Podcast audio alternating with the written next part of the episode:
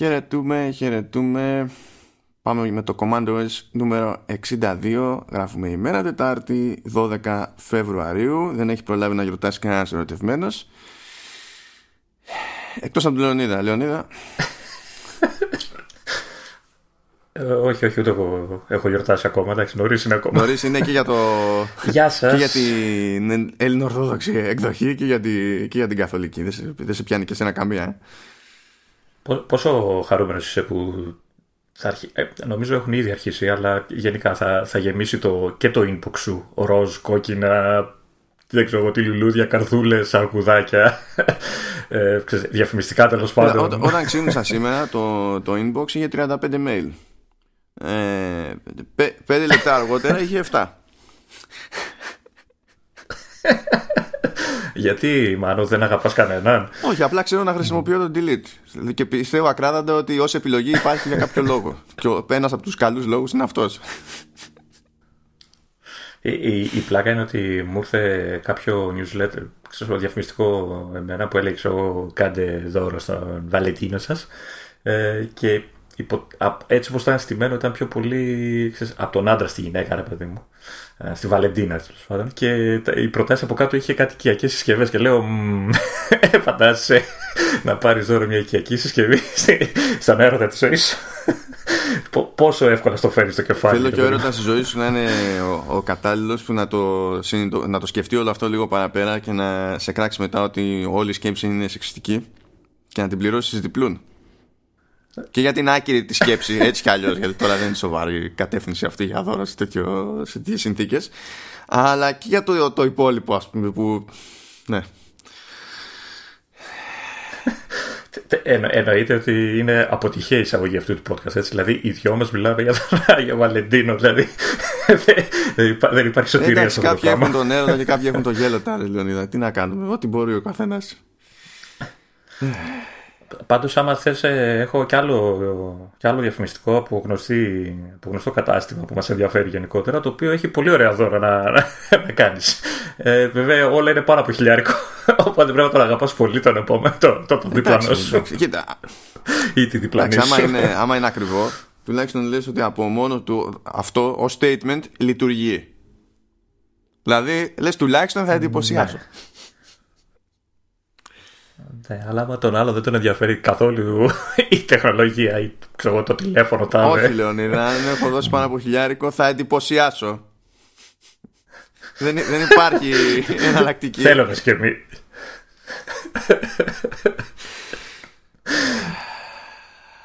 Λοιπόν, σοβαρά τώρα.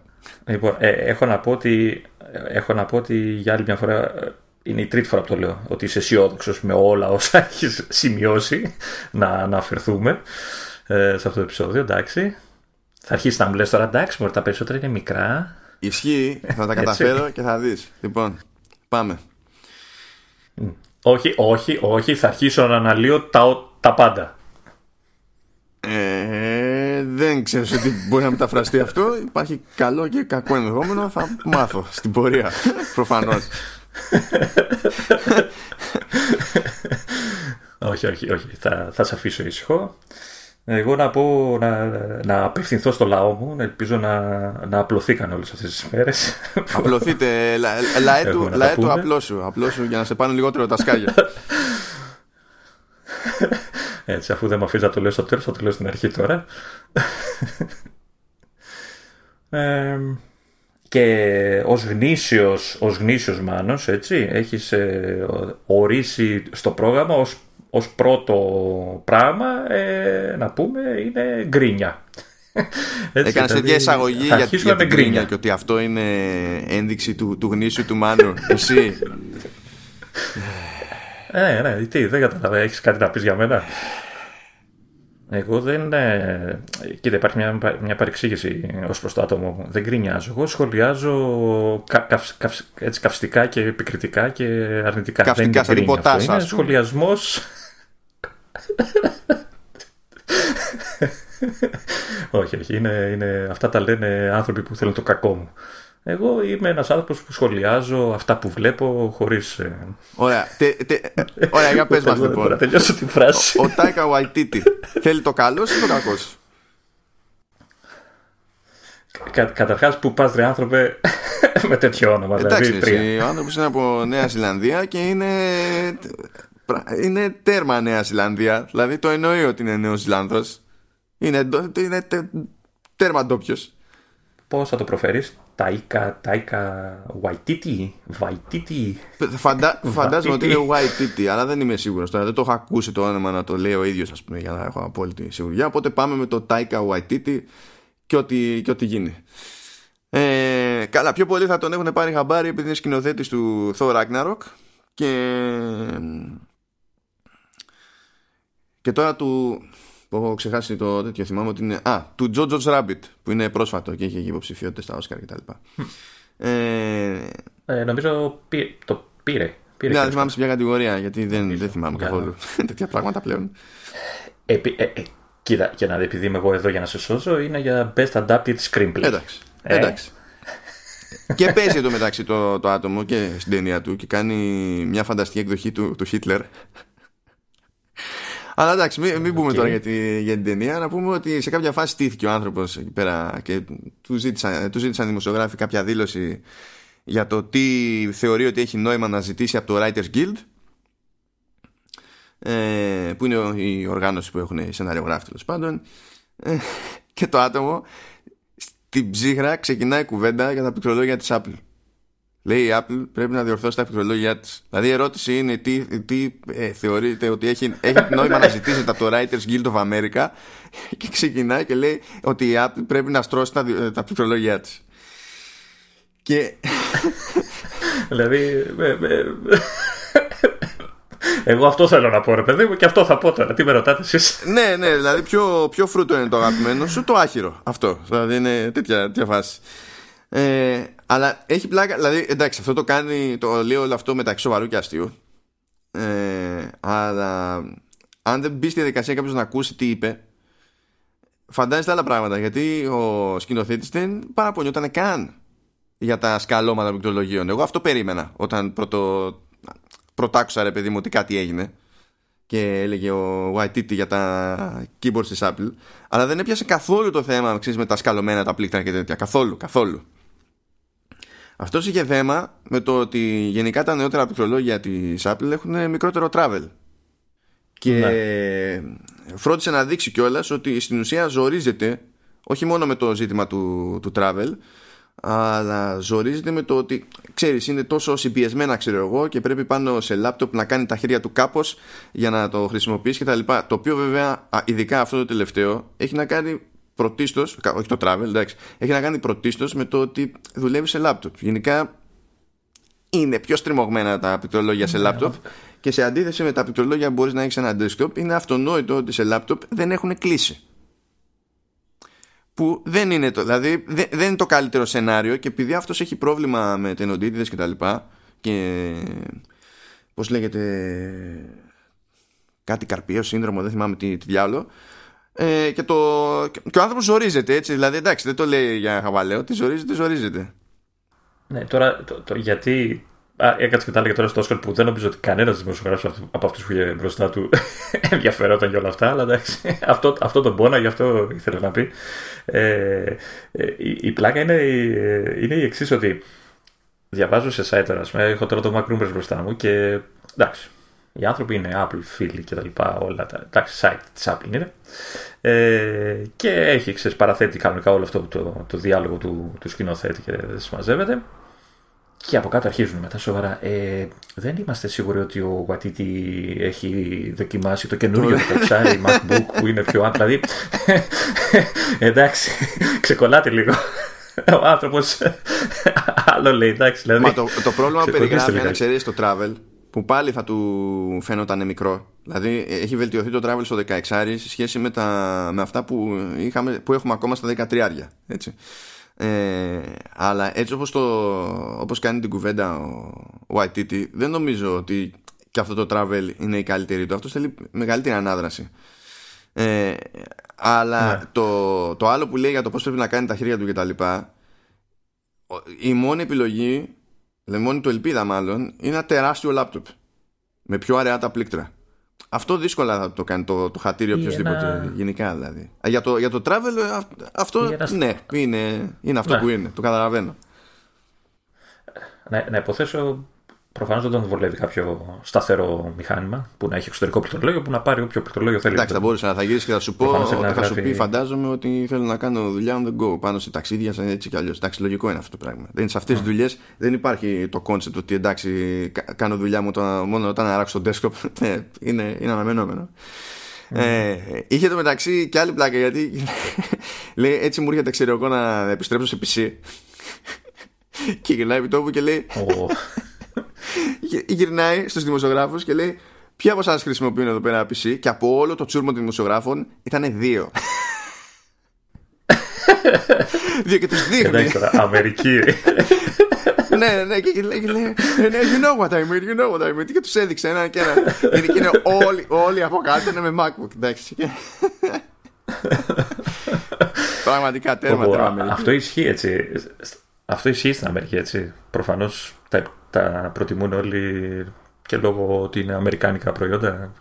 Εντάξει. Καλά, και άλλα ισχύει, είναι γενικά. Αμερικάνικα προϊόντα, δεν είναι. Να σου πω και ο άλλος μπορούσε να έχει την Dell και να λέει ένα αμερικάνικο προϊόν. Που με την ίδια λογική και αυτό και της Apple είναι αμερικάνικο προϊόν. Να. Α, νομίζω ότι γενικά στου, ότι οι δημοσιογράφοι έχουν μια τάση να προτιμούν Mac. Ε, η, καλά, εντάξει, φωτογράφοι ξέρω εγώ και τέτοια. Αυτά είναι κλασικά.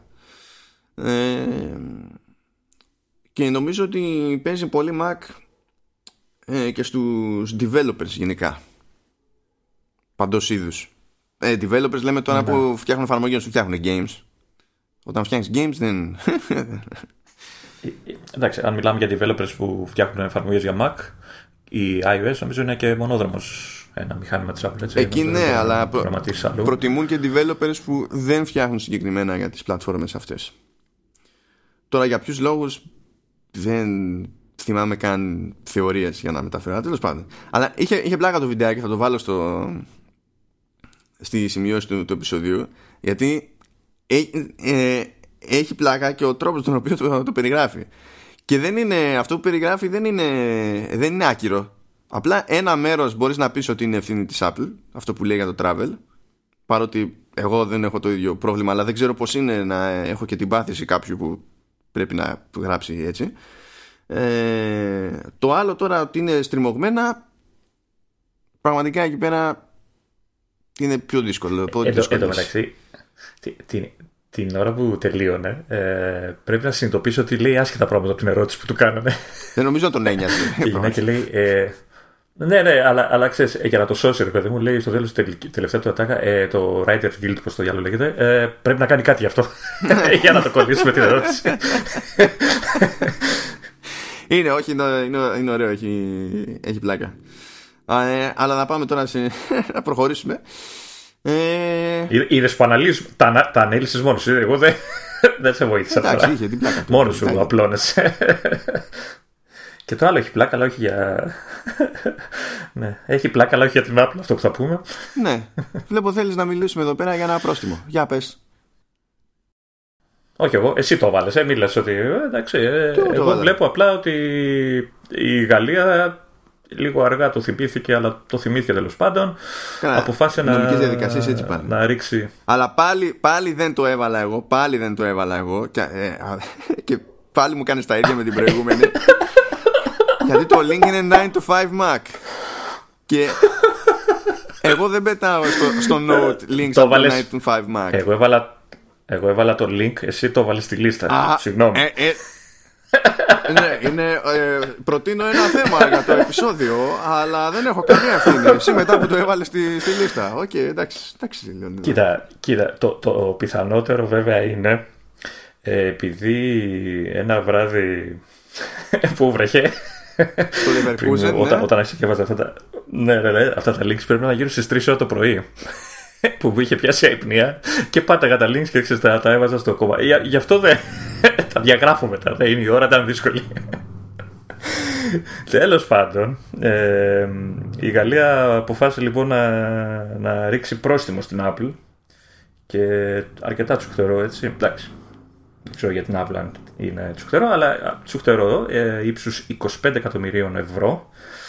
Ε, και το κάνει αυτό το πρόστιμο αφορά το γνωστό θέμα με, τη, με τις ε, μπαταρίες που είχε η Apple πριν τρία χρόνια, δύο χρόνια που είχαν γίνει ένα μεγάλο σούσουρο όπου είχε ανακαλυφθεί ότι ε, μειώνεται η απόδοση του, της συσκευής του τηλεφώνου, κυρίως των iPhone, όταν ε, η μπαταρία ε, φθαρεί αρκετά, δηλαδή πέσει η απόδοσή της αρκετά, ώστε να αποφεύγονται άλλα προβλήματα όπως ε, shutdowns ε, και δεν ξέρω τι άλλο.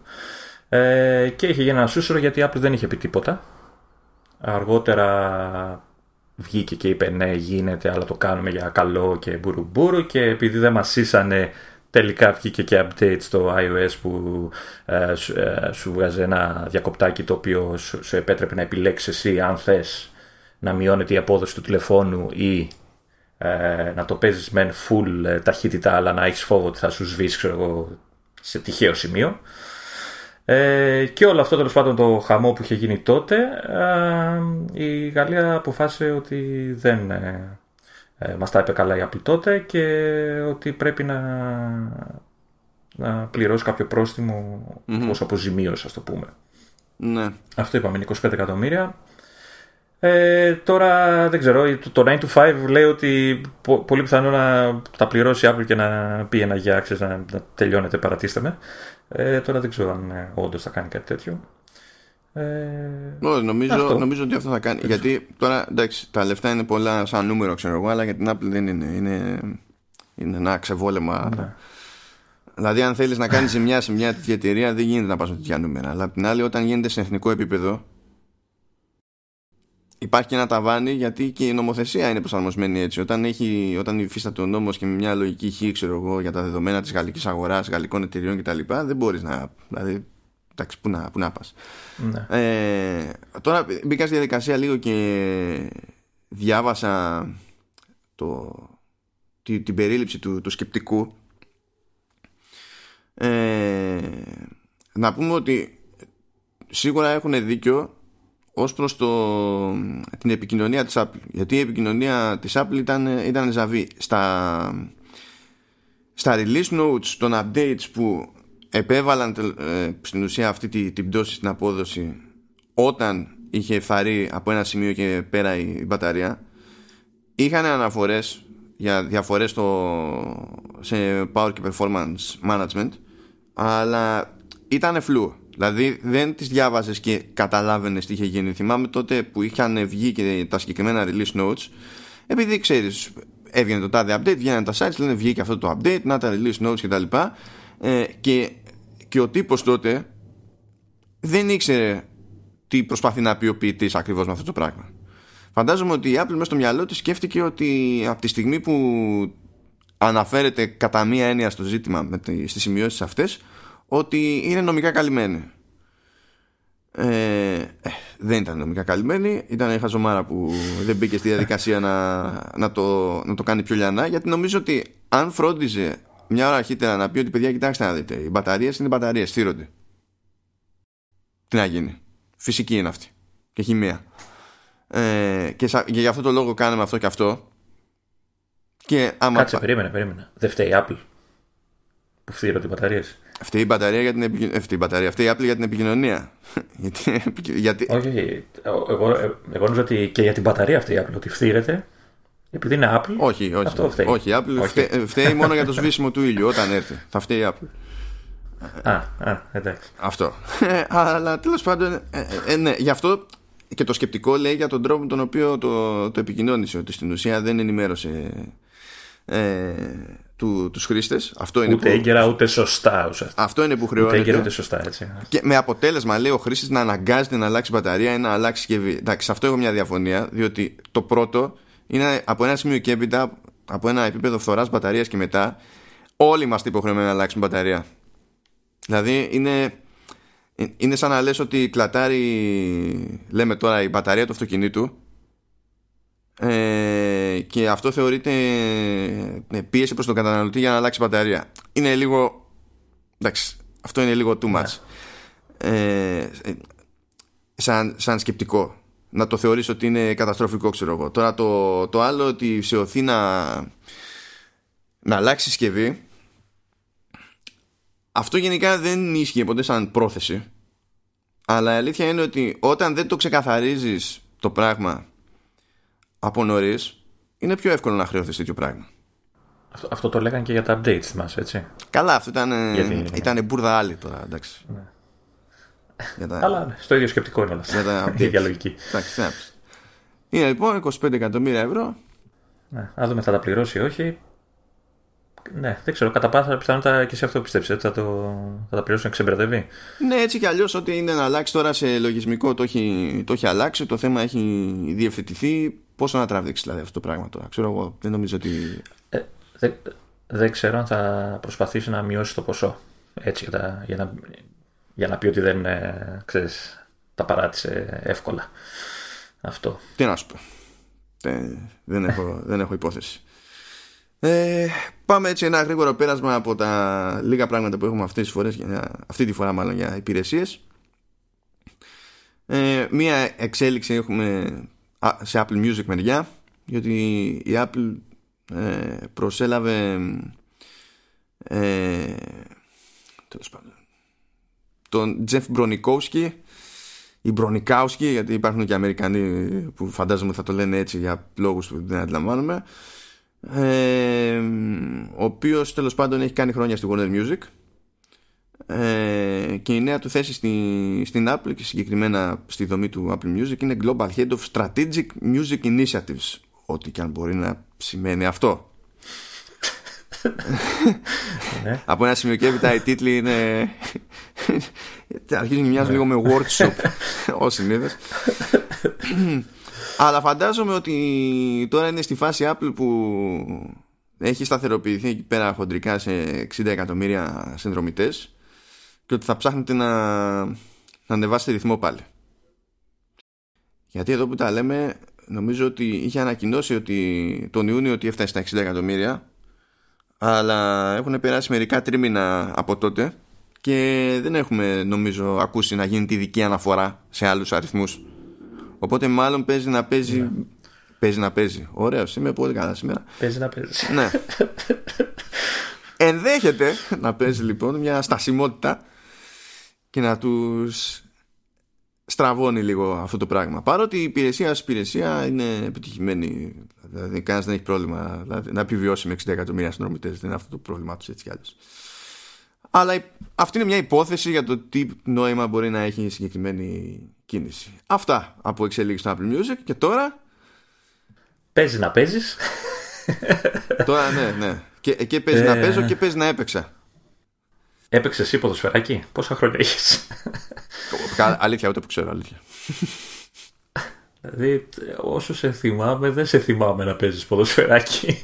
Δεν πρέπει να σε έχω δει ποτέ να, να πω την αλήθεια, να παίζεις. Ας πω, νομίζω με τα με, με τα αθλητικά, νομίζω ότι τα παράτησα χοντρικά πριν πρώτο εμφανιστώ στο Game Pro. Δηλαδή πρέπει να ασχολήθηκα όσο ασχολήθηκα στην εφηβεία και μετά ξανέρωσα. Ναι. Okay, ναι, γιατί δεν... θυμάμαι ότι στείναμε στο γραφείο. Ε, θέλω να πω ότι δουλεύαμε πολύ σκληρά ε, στα περιοδικά και ε, στείναμε ματσάκια, αλλά δεν θυμάμαι να παίζεις. Ναι. Ναι. Τέλος πάντων, ε, σε τιμωρεί ο Θεός. Σε τιμωρεί ο Θεός. Έτσι, η καινούργια πρόταση στην υπηρεσία Apple Arcade είναι το Tsarua, Tsarua Soccer. Και, Τσου, και εγώ έτσι θα το έλεγα. Ό, όχι, Tsarua θα το πω, γιατί η τύπη είναι από Ουρουάη. Να το πούνε αυτό το πράγμα χα, αποκλείεται. Αναρωτιόμουν, γιατί διάβασα ότι η Τσαρούα είναι φιλή στην εκεί Ουρουάη, Βραζιλία, πώς το λένε, εκεί γύρω. Οπότε μάλλον προφανώς λόγω ότι είναι και αυτοί από εκεί, γι' αυτό το βγάλαμε έτσι.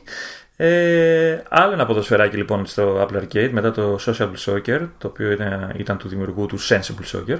Οπότε όσοι ξέρουν, ξέρουν και τι να περιμένουν. Ε, έχουμε πάλι ένα arcade ποδοσφαιράκι λοιπόν, το Tsarua Soccer, το οποίο νομίζω σε, σε σχέση με το, με το sociable είναι πιο arcade. Δεν ξέρω πώς μπορώ να το δώσω, να το καταλάβει κάποιος αυτό. Και εγώ το είδαμε. Ε, έχ, ναι, ε, είναι έτσι γρήγορο, αν και έχει επιλογή για να ρυθμίσει την ταχύτητα. Ε, η κάμερα είναι ε, πλάγια, δηλαδή τα βλέπεις αριστερά-δεξιά, δηλαδή ουσιαστικά παίζεις. Ε, τα γραφικά είναι έτσι λίγο, θυμίζουν δεκαέξι bit, αλλά πιο, εντάξει, χωρίς τα pixels και όλα αυτά, έτσι, τέτοιο, τέτοια αισθητική έχουν. Ε, οι χαρακτήρες είναι πιο ε... τσίπι γενικά. Εγώ έτσι όπως το κόβω, πραγματικά, δηλαδή, ναι, δεν είναι ακριβώς το ίδιο πράγμα, αλλά πάνω απ' όλα, πάνω απ' όλα μου θυμίζει η Nintendo World Cup. Έχει λιγότερο ξύλο, η αλήθεια είναι, και περισσότερους παίχτες μέσα στο, στο γήπεδο, αλλά αυτό μου θυμίζει περισσότερο. Ναι. Ναι, ε, έχει, έχει πλάκα, δηλαδή είναι γρηγοράκι και αυτά. Έχει κλασικά modes, έτσι. Ε, μονόδιπλό. Ε, νομίζω δεν είδα online, δεν πρέπει να έχει. Ε, και έχει και ε, championships, έτσι, διάφορα τουρνουά. Ε, και μάλιστα έχει και ένα τουρνουά που το λέει ε, χίλια εννιακόσια τριάντα, κάτι τέτοιο. Και το οποίο όταν το επιλέγεις ε, και παίζεις, ε, περνάει και ένα φίλτρο και βλέπεις τα, ξέρεις, όλο το, το γήπεδο και τέλος πάντων όλα τα γραφικά γίνονται έτσι σχετικά ασπρόμαυρα, ε, έτσι, ξέρεις, ε, με scanlines ε, και καλά παλιό. Και νομίζω και η μπάλα αλλάζει και γίνεται αυτή η πορτοκαλί παλιά που είχαν ε, ε, τότε. Ε, ωραίο, έχει χαβαλέ, ε, εννοείται ότι... Τα, τα, τα σκορ θα φτάνουν σε αστρονομικά επίπεδα, ειδικά με το, όταν παίζεις με τον υπολογιστή. Ε, το, το, το περίεργο, το, το αξιοσημείωτο μάλλον είναι ότι παρόλο ότι είναι arcade και είναι έτσι πιο χαλαρό, ε, έχει, ένα, έχει ένα βάθος. Ε, πρώτα απ' όλα, ε, στο, στον ίδιο το χειρισμό ε, δεν του λείπει τίποτα. Μάλιστα έχει και υποστήριξη για φαλτσάκια, ξέρεις, ε, και διάφορα τέτοια. Ε, παίζει δηλαδή, άμα κάνεις σεντρίτσα θα κάνει ο άλλος, ξέρω εγώ, ψηλό, ξέρω, κεφαλιά ή διπλό, πώς λένε, από το ψαλίδι και τέτοια. Έχει δηλαδή λεπτομέρεια. Ε, έχει, ε, α, αλλά, ε, αλλά το σκορ σκορ θα, θα φύγει ψηλά, γιατί είναι, είναι η φύση του παιχνιδιού τέτοια. Δηλαδή, ας πούμε, εγώ έπαιξα το πρώτο, ο πρώτο μάτς που έπαιξα, ε, τελείωσε πέντε μηδέν. Βέβαια, συνειδητοποίησα, και αυτό είναι η δεύτερη, το δεύτερο σημείο στο κομμάτι του βάθους που σου έλεγα πριν, ε, είναι ότι έπαιζα, με μια, έπαιζα εγώ Βραζιλία νομίζω, και είχε, χωρίς να επιλέξω άλλη ομάδα, ξέρετε το, ε, ότι είχε επιλέξει αυτόματα, είχε βάλει μια, ούτε θυμάμαι πια, και ήταν πέντε μηδέν. Ε, μετά έκατσα, ασχολήθηκα ε, και έβαλα Βραζιλία-Αργεντινή. Και άρχισα και έχανα κιόλας. Δηλαδή, έμεινα πίσω στο σκορ και ισοφάρισα στο τέλος με το ζόρι. Που, που σημαίνει, και εδώ είναι το βάθος, ότι έχουν προσπαθήσει να δώσουν ένα χαρακτήρα στις ομάδες. Δηλαδή, ανάλογα με την ομάδα, και η δυσκολία ανεβαίνει και αλλάζει και λίγο το τρόπο του παιχνιδιού. Όσο μπορεί να αλλάξει ένα τέτοιο παιδοσοράκι. Οπότε έχει, έχει το χαβαλέ του. Ε, δεν κατάφερα να. Δεν προλάβα μάλλον να παίξω local multiplayer, ξέρεις, γιατί θέλει και δύο χειριστήρια οπωσδήποτε κτλ. Το έπαιξα σε iPad με touch. Πιο ok από όσο ακούγεται, ναι. Όπως θα περίμενες σίγουρα. Ο, κλασικά το έπαιξα ε... στο MacBook με, με, με DualShock. Κλασικά. Με χειριστήριο. Ναι, δεν... Όχι, εγώ θέλω να το παίξω στο Apple τι βι στην τηλεόραση και όλα αυτά. Εκεί ήθελα να το δω, αλλά δεν έχει τύχει ακόμα να, να βρω ελεύθερο και εμένα και τον αντίπαλο που έχω στο μυαλό μου για να παίξουμε. Ε, ωραία φάση, ωραίο, ωραίο, ωραία πρόταση. Ε, εντάξει, για τους φίλους του ποδοσφαίρου. Ναι, εμένα μου αρέσει πάρα πολύ η αεράτη κίνηση, ακριβώς επειδή είναι ότι είναι arcade, εντάξει, και δεν σε απασχολούνται πράγματα όπως η κόπωση των παιχτών κτλ. Είναι, είναι αναμενόμενο, αλλά δεν πετυχαίνουν όλοι την, την ίδια ομαλότητα και την ίδια σβελτάδα. Δηλαδή, ε, ε, μου έδωσε την εντύπωση ότι είναι πάρα πολύ εύκολο να πιάσεις έναν ωραίο ρυθμό και να πηγαίνεις πέρα εδώ θεπανεκόβλητος. Μ' άρεσε και αρκετά ε, το σύστημα της εναλλαγής των παιχτών, που σου περνάει το, τον έλεγχο στην ουσία του πάνω κάτω πιο κοντινού παίχτη στην αντίστοιχη φάση, ειδικά όταν δεν έχει την κατοχή της μπάλας, ε, το οποίο σύστημα βλέπω να, να λειτουργεί αρκετά καλά. Ε, παίζει πάντως και λειτουργεί και χειροκίνητα αυτό. Ναι, έχει, ναι. Κουβάκι που αλλάζει τον παίχτη που θες. Ναι, αλλά το λέω για το αυτόματο της υπόθεσης, που εκεί συνήθως περιμένω mm. τραγικά αποτελέσματα. Και θα περίμενα, ναι, και τραγικά αποτελέσματα και σε μια μικρή παραγωγή όπως είναι αυτή, ρε παιδί μου. Δεν είναι τώρα παραγωγή αυτό. Αλλά μου έκανε εντύπωση ότι μπορούσες να βασιστείς και στο αυτόματο της υπόθεσης χωρίς να ξενερώσεις. Γέλαγα στο ότι στο ότι ε, τάκλιν, σέντρα και σούτ είναι στο ίδιο πλήκτρο. Ναι, εννοείται. Εννοείται αυτό. Μου φαίνεται πάρα πολύ αστείο, αλλά, αλλά λειτουργεί. Μου άρεσε ο απλός τρόπος που έχουν να ελέγξει τη, τη δύναμη του σουτ, τέλος πάντων. Στην ουσία κρατάς πατημένο το πλήκτρο και εκείνη την ώρα παγώνει για λίγο η δράση, και όσο περισσότερο το κρατάς τόσο πιο, με πιο πολύ δύναμη τέλος πάντων γίνεται το, το shoot και, και οτιδήποτε. Αλλά ο ρυθμός. Και ο η ρυθμός, πάσα νομίζω. Ναι, και, και η πάσα. Και, και στην πάσα. Ε, απλά εκεί σε αυτή τη λεπτομέρεια εκεί που παγώνεις, υποτίθεται ότι ο άλλος προλαβαίνει και σε, σε κόβει, ρε παιδί μου. Οπότε πρέπει να παίξεις λίγο. Ναι, πρέπει να υπολογίσεις ε, σε τι έξυπνα απόσταση τέλος πάντων πρέπει να είσαι για να σε πάρει να δώσεις δύναμη στο shoot πριν που σε προλάβει ο άλλος. Αλλά πραγματικά ε, ε, ε, στη, στο μυαλό, ρε παιδί μου, στη φαντασία μου γύρισα, γύρισα πίσω. Και, αλλά γύρισα πίσω με, με ωραίο τρόπο. Δηλαδή αυτό είναι ποδοσφαιράκι που μπορείς να βάλεις και έναν περαστικό να παίξεις μαζί σου και να είναι σίγουρο, ναι, ότι για, για λίγο έστω θα περάσουν όλοι καλά. Ε, ε, εγώ, μιας και το θυμήθηκα τώρα, διασκέδασα και με τα achievements. Σου είχα στείλει και μήνυμα. Ναι. Ε, και ειδικά, ειδικά με το, το πρώτο που έσκασε ε, στην οθόνη και που έλεγε... Ξέρεις, βάζω γκολ, you scored your first goal. Πολύ ωραία. Μόνο που συνειδητοποιώ ότι το σκορ ήταν ήδη τρία μηδέν. Είχα βάλει ήδη τρία γκολ. Και συνειδητοποίησα ότι σε κάθε γκολ μου πέταγε αυτό το achievement συνέχεια. Οπότε κάθε γκολ είναι σαν την πρώτη φορά. Είναι σαν το πρώτο μου γκολ. Ελπίζω να τα στρώσουν αυτά. Εντάξει, να σου πω. Εγώ έβαζα γκολ και δεν μου έσκανε κανένα achievement. Ωραία, εντάξει. Κάνε, στο Mac, έτσι. Στο Mac δεν ξέρω. Ξέρεις γιατί, επειδή τα παίρνεις όλα εσύ και τα δικά μου, εσύ τα παίρνεις. Μπράβο. Τα πήρα όλων. Κάλου βάση λοιπόν, όποιος έχει Apple Arcade, νομίζω ότι μπορώ να πω με περισσότερη όρεξη ότι έχει ένα νόημα να κάνει λίγο την απόπειρα. Ειδικά μετά από καμιά τσιτωμένη εργάσιμη είναι ότι πρέπει. Είναι ότι πρέπει. Είναι πολύ εύκολο να μπει στη διαδικασία να αρχίσει να βρίζει κάποιος ψάρι στην οθόνη και να, και να του φύγει ένταση. Πάρα πολύ εύκολο. Νομίζω ότι. Το, το χειριστήριο που του φύγει. Ε, το χειριστήριο καλό είναι να μην. Καλό είναι να μην. Ειδικά αν είστε μπροστά σε κανένα MacBook και τέτοια, καλό είναι να μην φεύγουν οι χειριστήρια. ή, ή αν δεν χρησιμοποιείτε χειριστήριο, μην φύγει αυτό που κρατάτε τέλος πάντων στα χέρια σας. Ναι, ναι. Κοστίζει. Ναι, ναι. Γιατί γενικά συμφέρει να χρεωθούμε εξήντα ευρώ επειδή ρίξαμε ένα χειριστήριο σε τοίχο. Αλλά γενικά δεν είναι πολύ καλή ιδέα να χρησιμοποιούμε έξι εκατοστάρικα επειδή ρίξαμε χειριστήριο σε, σε οθόνη MacBook. Αλλά ναι, οκ. Okay. Ε, γιατί, γιατί ήταν εννιά τα mail στο inbox και γίνανε δώδεκα και μόλις τώρα γίνανε δέκα. Εντάξει, προχωράμε παρακάτω. Συνεχίζουμε, συνεχίζουμε. Never mind, never mind. Nothing to see here που λέγανε. Ε, πάμε σε άλλες βαναυσότητες. Είδες πόσο... πόσο ύπουλα φέρνεις στο επόμενο θέμα. Έτσι, είπες για εξακόσια ευρώ κατασκευή, όπως το λέει, επισκευή οθόνης και τώρα πάμε. Δεν το σκέφτηκα ποτέ. Δεν το σκέφτηκα ποτέ. Αυτό προέκυψε στη τύχη.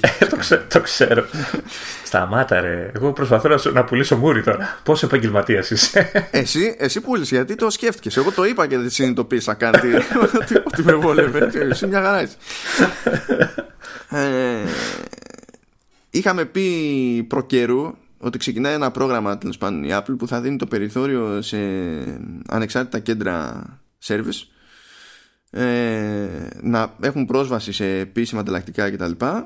Και να μπορούν να κάνουν επισκευές σε, σε προϊόντα της Apple ε, και να ξέρει τέλος πάντων και ο χρήστης ότι σε αυτή την περίπτωση έχει τα ανταλλακτικά που πρέπει και τα συνάφη. Και προέκυψε τώρα νομίζω Το, το motherboard ε, κατάφερε και βρήκε μία από τις συμβάσεις που πρέπει να υπογράψουν τέτοια κέντρα με, τη, με την Apple.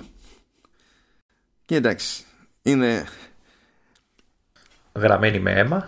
Ναι, είναι, είναι από τη μία, δηλαδή ε, πρέπει να πω κλασική περίπτωση Apple σε δύο περιπτώσεις και από την άλλη πρέπει να πω κλασική περίπτωση δικηγόρων σε πολυεθνική.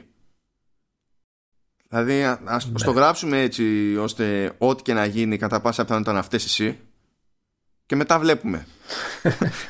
είναι, είναι, είναι, είναι, είναι κάπως έτσι είναι, πού είναι η ευθύνη, ωραία. Δεν μας ενδιαφέρει το ποιόν της ευθύνης αρκεί να είναι μακριά από εμάς.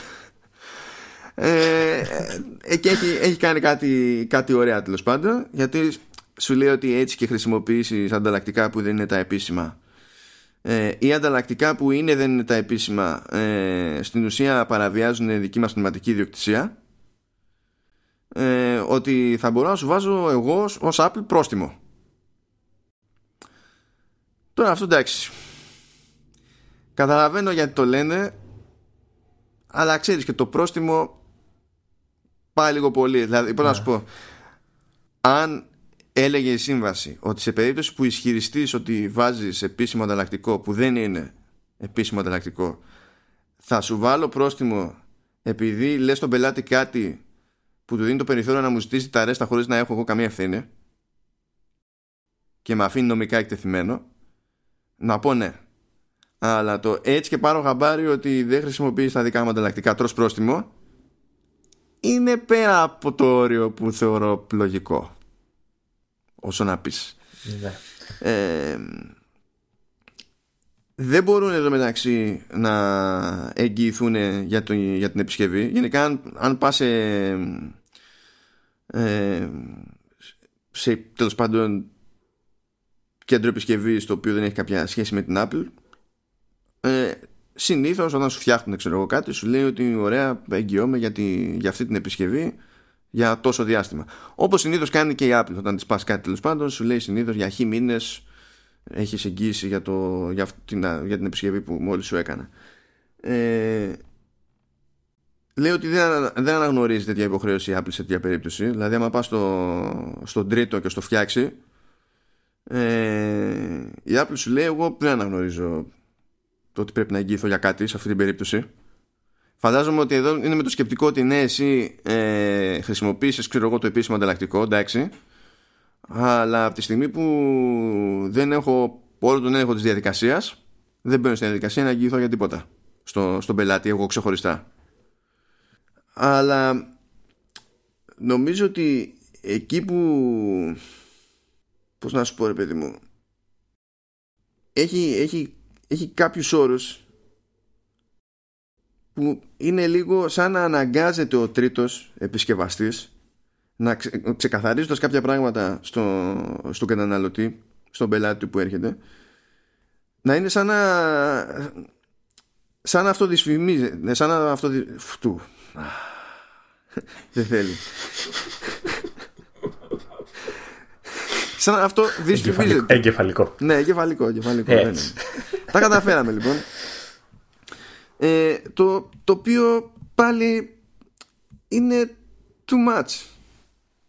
Είναι απλά too much. Και η Apple εντωμεταξύ που δι, ε, έκανε μια δήλωση σχετικά, επειδή ρωτήθηκε από το Motherboard, δεν είπε κάτι απόλυτα συγκεκριμένο πέρα από το ότι εμείς θέλουμε να εξασφαλίζουμε ξέρεις το καλύτερο δυνατό κτλ. Ταυτόχρονα δεν αρνείται και τίποτα από αυτά που, που λέει το Motherboard. Οπότε φαντάζομαι ότι δεν υπάρχει και παρεξήγηση ως προς το αν μιλάμε για την πραγματική σύμβαση ή όχι. Να. Εγώ να σου πω κάτι. Αναφέρουν συνέχεια τον όρο ε, απαγορευμένα προϊόντα. Τι εννοούνε? Εννοούνε γενικά τα ε, εξαρτήματα ξέρω εγώ τριτών, ή είναι κάποια συγκεκριμένα πράγματα που τα θεωρούν απαγορευμένα η Apple? Ε, φαντάζομαι οποιοδήποτε δεν θεωρεί επίσημο ανταλλακτικό. Έτσι θα το έχουν στο μυαλό της. Προφανώς θα είναι και κάποια που είναι πιο απαγορευμένα για απαγορευμένα, από την άποψη ότι έρχονται από προμηθευτές που δεν έχουν καν δικαίωμα να παράγουν ανταλλακτικά, ε, δεν έχουν καμία δουλειά. Ναι. ε, εντάξει, αυτά από την πλευρά μιας μεγάλης εταιρείας, δηλαδή το διαχωρισμό αυτό μπορώ να το καταλάβω. Αλλά τώρα σκέψω έτσι, η Apple ζητάει από τον επισκευαστή σε αυτή την περίπτωση ε, να ξεκαθαρίζει στον πελάτη, να το ξεκαθαρίζει ότι η επισκευή που θα γίνει δεν γίνεται από ε, από επισκευαστικό κέντρο επίσημο, με διαπίστευση της Apple. Να. Δηλαδή σκέψου να το λες αυτό στον πελάτη σου εκείνη τώρα, που ισχύει, έτσι, ισχύει, αλλά σκέψου να είσαι υποχρεωμένος να το λες σε, σε κάθε, σε κάθε αλληλεπίδραση αυτό. Δηλαδή χατακώνεσαι. Να. Τι να πω, εδώ ε, το έχει, ε, νομίζω ε, το έχει παρακάνει. Ε, ως ένα βαθμό, ναι, ως ένα βαθμό πάντως έχει, ένα, έχει ένα, μια λογική, έτσι, εντάξει, εννοείται το παρακάνει. Ε, δηλαδή αν σκεφτώ, εικάζω μάλλον, εντάξει, δεν το ξέρω ακριβώς ε, τι γίνεται εδώ στην Ελλάδα με τα μαγαζάκια και τα service τρίτων. Ξέρεις τώρα το να πηγαίνεις σε ένα μαγαζί και να σου λέει, ξέρεις τι, εγώ έχω την ε, έγκριση της Apple και έχω τα επίσημα ανταλλακτικά, αλλά και δώστε μας το επισκευάσω το, το όποιο μηχάνημα. ε, εσύ ως καταναλωτής είναι δύσκολο να ελέγξεις τι τελικά σου έβαλε, έτσι. Αν είναι όντως ε, ε, επίσημα, ξέρω εγώ, η μπαταρία η αυθεντική ή ξέρω εγώ, ο δίσκος και πάει λέγοντας. Οπότε νομίζω αυτό προσπαθεί να κάνει η Apple με, το, με την υπερβολική αυστηρότητα του συμβολέου, αλλά εντάξει, όντως ε, το παρακάνει. Ε, Α, νομίζω δεν υποτίθεται ότι, είναι, ότι παίζει και ένα σύστημα που θα ειδοποιεί το χρήστη αν δεν είναι... Αν υπάρχει ε, ανταλλακτικό νομίζω που δεν... Ισχύει, νομίζω αυτό ισχύει για την οθόνη μόνο, δεν θυμάμαι, για ένα ναι. συγκεκριμένο πράγμα. Ας πούμε για την μπαταρία, για την μπαταρία νομίζω δεν... Επειδή είχα αλλάξει, αλλά το είχα αλλάξει πριν καιρό, είχα βάλει μια μπαταρία τρίπ σε παλιό iPhone, ε, δεν είχε κάποιο... Είχε κάποια άλλα θέματα, αλλά εντάξει, αλλά... Δεν είχε πέραξει κάποια ειδοποίηση. Ναι. Τώρα. Ναι. Δεν ξέρω, έχω, έχω περιέργεια να δω αν θα το δεχτούν, τι ανταπόκριση θα έχει από, το, από τους επισκευαστές όλο αυτό το πράγμα. Εντάξει, αυτό είναι. Είναι, είναι, είναι άχαρο. Δεν θα, δεν θα μ' άρεσε γενικά αν ήμουν επισκευαστές. Εντάξει, είναι. Είναι και λίγο, θα τσιτώσουν εγώ πιστεύω και οι aftermarket, έτσι, δηλαδή αυτοί που φτιάχνουν ανταλλακτικά για να τα δώσουν στα επισκευαστικά κέντρα ε, και αυτές οι εταιρείες που κάποιες από αυτές είναι και έχουν όνομα, είναι αξιόλογες ρε παιδί μου.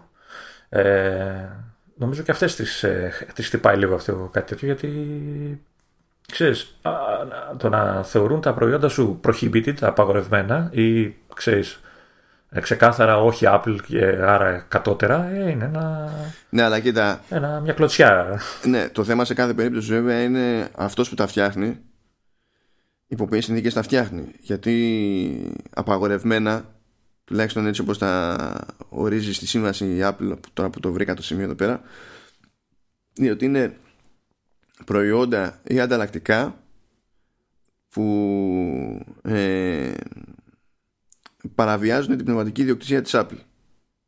Είναι τέτοιο, είναι πώς να σου πω, counterfeits. Ε, σε αυτή yeah. την περίπτωση, αν μια εταιρεία ε, φτιάχνει ανταλλακτικό ε, που για να μπορεί να το φτιάχνει πρέπει να έχει τουλάχιστον την άδεια της Apple για να χρησιμοποιήσει πνευματική ιδιοκτησία που δεν της ανήκει και παρόλα αυτά μπαίνει στην διαδικασία και το φτιάχνει, εκεί πέρα τι θα κάνει η Apple? Δεν θα, δεν θα τους πάει κόντρα. Κόντρα τους πάει. Και ο καθένας δηλαδή. Ναι, απλά, απλά, λέω, απλά λέω ότι μπορεί να πάρει μπάλα και αυτούς που ξέρεις, ακολουθούν τη σωστή οδό. Δηλαδή οι εταιρείες πιο σοβαρές, δηλαδή τώρα. Να μου πεις για κάποια κινέζικη, ξέρω εγώ ή δεν ξέρω εγώ τι. Ναι, οκ, okay, αλλά για πιο σοβαρές εταιρείες και αυτές μπορεί να τις πάρει μπάλα. Ε, όχι ότι θα κάνει κάτι Apple εναντίον τους, απλά ε, ακόμα και στα μάτια του καταναλωτή. Δηλαδή όταν θα πας και θα πεις ναι, είναι καλύτερη, αλλά αυτό που είπες ε, δεν είναι Apple και με δικό σου ρίσκο κάνεις την επισκευή και όλα αυτά, ε, ξέρεις, είναι μείον για, για την άλλη εταιρεία αυτό το πράγμα. Ναι, δεν ξέρω. Γενικά νομίζω ότι αυ... όλη αυτή η φάση είναι λίγο περίεργη από την άποψη, δηλαδή μου δίνει την αίσθηση ότι μπαίνεις στη διαδικασία να κάνει ας πούμε αυτή την παραχώρηση η Apple, ώστε να μπορείς να βρεις επίσημα ανταλλακτικά Ε, και τουλάχιστον έναν όντως σωστά εκπαιδευμένο για την περίσταση συγκεκριμένα ε, τεχνικό σε τέτοιου είδους κέντρα. Okay. Και όταν το συζητούσαμε και αυτό, λέγαμε και τότε ότι υπάρχει ένα ενδεχόμενο αυτή η κίνηση να γίνεται ώστε ε, να καλμάρει λίγο η πίεση που δέχεται σε ορισμένες χώρες για το δικαίωμα στην επισκευή που λένε και τέτοια, που υπάρχουν κάποιες διαφοροποίησεις στις νομοθεσίες. Και όταν ακούς όλο αυτό το πακέτο, σου δίνει ταυτόχρονα την εντύπωση ότι προσπαθεί όπου μπορεί ε, να μην κόψει από τη δουλειά των επίσημων service. Που τα επίσημα service δεν μιλάμε απλά για, τη, για την πάρτη της, γιατί υπάρχουν και επίσημα service που είναι authorized κανονικά και δεν είναι, είναι επιχειρήσεις ιδιωτών, δεν είναι της Apple τέλος πάντων. Στην ουσία στην Ελλάδα αυτά έχουμε. Δεν υπάρχει service της Apple κατευθείαν, κεντρικό. Όλοι είναι, είναι authorized αυτοί που, που έχουμε τέλος πάντων και έχουμε μες στο μυαλό μας ως απόλυτα επίσημο service. Και ελέγχονται έτσι κι αλλιώς από, τη, από την Apple και αυτοί, εντάξει, α, αυτοί κι αν ελέγχονται. αυτοί κι αν ελέγχονται, έτσι. Αλλά από τη στιγμή ξέρεις που έχεις τη στάμπα ότι είσαι ε, authorized service provider της Apple και τα λοιπά, και μπορείς να το λες αυτό κανονικά, ρε παιδί μου, και να παρέχεις και ό,τι θα παρήχε και το, και το service της ίδιας της Apple σε μια χώρα που υφίσταται ως επιλογή, τότε εντάξει, λες διαλύω με, αλλά μπορώ να πουλάω και μούρι στον καταναλωτή. Εδώ πέρα δεν μπορούν. Ε... Δηλαδή, ακόμα και που θα πούνε έχω επίσημο ανταλλακτικό, πρέπει να το πούνε ένα μάτσο πράγματα που ναι, ε, να ξέρεις όμως ότι. Ε, τέλος πάντων. Δεν... Μου φαίνεται περίεργο. Θέλω, έχω περίεργο να δω πώς θα, πώς θα, πώς θα κυλήσει. Έχω περίεργο να δω πώς θα γίνει όλο αυτό. Πάμε όμως παρακάτω. Ε, αυτό πραγματικά να το κάνω γρήγορα. Αλήθεια, το υπόσχομαι. Ε, εν τω μεταξύ είναι κάτι που το έχεις πόσο καιρό στις σημειώσεις. Ναι, και σε ενδιαφέρει και εσένα εν τω μεταξύ. ε, Ναι, ναι ε, νομίζω ότι έχει μια αξία να πούμε ότι τους τελευταίους μήνες, ε, παρότι το, τα chipset βγήκανε δύο χρόνια πριν, ε, αργούνε λίγο να ρολάρουν τα πράγματα στην αγορά. Τους τελευταίους μήνες έχουν αρχίσει και βγαίνουν ε, καινούρια docks Thunderbolt τρία, που έχουν άλλο chipset πάνω, άλλο, άλλο controller. Τα προηγούμενα, όπως και τα συστήματα τέλος πάντων που έχουν θύρες Thunderbolt τρία, είχαν, παύλα, έχουν ε, ένα τσιπάκι τέλος πάντων της οικογένειας Alpine Ridge, και τα νεότερα έχουν Titan Ridge, ε, και νεότερα MacBook Pro ας πούμε έχουν Titan Ridge, πράγμα που σημαίνει κατά βάση, δηλαδή το χοντρό, ότι αντί για DisplayPort ένα κόμμα δύο υποστηρίζουν DisplayPort ένα κόμμα τέσσερα, το οποίο δεν σημαίνει τίποτα σε MacBook που έχουν μόνο Intel τζι πι γιου, γιατί η Intel τζι πι γιου δεν υποστηρίζει ένα κόμμα τέσσερα, τα FLAC. Ε, αλλά το αφήνουμε, αυτό είναι άλλο θέμα. Το σημαντικό. Και πήγα, πήγα να χαρώ με το Mac Mini. Ε, Mac, αλλά δεν, Mac Mini δεν θυμάμαι. Δεν, μπορεί έχει, και να δεν έχει και DisplayPort. Δεν έχει DisplayPort όμως. Τι σχέση έχει αυτό? Α, ναι, θα μπει σε Thunderbolt, εδώ και πάει σε display. Ναι, ναι, λέμε για το okay. ποιο, ποια έκδοση DisplayPort υποστηρίζει σε Thunderbolt. Αυτό χαίρομαι πολύ, ότι δεν έχει πάνω θύρα mm-hmm. DisplayPort. Δεν έχει. Ε, το σημαντικό νομίζω που διευκολύνει λίγο την κατάσταση για κάποιον που πάει να αγοράσει dock είναι ότι ένα dock Thunderbolt τρία με Titan Ridge λειτουργεί ταυτόχρονα και, ως, ε, λειτουργεί ταυτόχρονα και σε θύρες γιου ες μπι-C. Ενώ πριν, τα προηγούμενα, έπρεπε να μπουν σε θύρα Thunderbolt τρία και τέλος. Το έβαζε σε... Δηλαδή ε, έπαιρνες, ρε παιδί μου... Που σημαίνει ότι τα, τα προηγούμενα δηλαδή δεν παίζαν σε iPad Pro. Δεν παίζαν, όχι. Και αντίστοιχα σε ένα δωδεκάρι MacBook ας πούμε, που είχε γιου ες μπι-C που δεν ήταν Thunderbolt, έβαζε ένα dock που ήταν Thunderbolt τρία και δεν έκανε τίποτα. Μάλιστα. Και στην ουσία ότι ανάλογα με την περίσταση έπρεπε να πάρεις ένα γιου ες μπι-C dock ή ένα Thunderbolt τρία dock, ή να πάρεις, ξέρεις, ένα και ένα, ανάλογα με το τι θες να χρησιμοποιήσεις πού. Τώρα, τα, τα docks που είναι στημένα για Thunderbolt τρία είναι πιο ακριβά, έτσι κι αλλιώς, γιατί έχουν και πιο ακριβό hardware ε, και πιο ακριβό controller και, και τα λοιπά, αλλά, ξέρεις, δεν μπορούσες να τα αξιοποιήσεις τέλος πάντων ε, οπουδήποτε έβλεπες μια θύρα που είχε το ίδιο σχήμα. Ενώ mm. με αυτά τα μοντέλα μπορείς. Προφανώς το bandwidth δεν είναι ίδιο. Σε αυτή την περίπτωση πέφτει, γιατί mm. αναγκαστικά η θύρα που υποδέχεται το dock δεν δίνει το, το ίδιο bandwidth με Thunderbolt τρία. Αλλά δεν μπαίνεις στη φάση να σου πει δεν λειτουργώ. Θα λειτουργήσει μέχρι να συνδέσεις, ξέρω εγώ, τόσα πράγματα πάνω που απλά θα βρει ταβάνι στο διαθέσιμο bandwidth. Uh, για όποιον έπρεπε να καλύψει διάφορα σενάρια και διάφορα συστήματα, ενδεχομένως ακόμη και σε, διάφορα, σε διαφορετικά λειτουργικά. Δηλαδή μπορεί να έχει ένα σύστημα με Windows ας πούμε, που έχει γιου ες μπι-C πάνω, ή Thunderbolt, ε, και αντίστοιχα κάτι σε Mac ή οτιδήποτε, είναι που είπες για το iPad κτλ.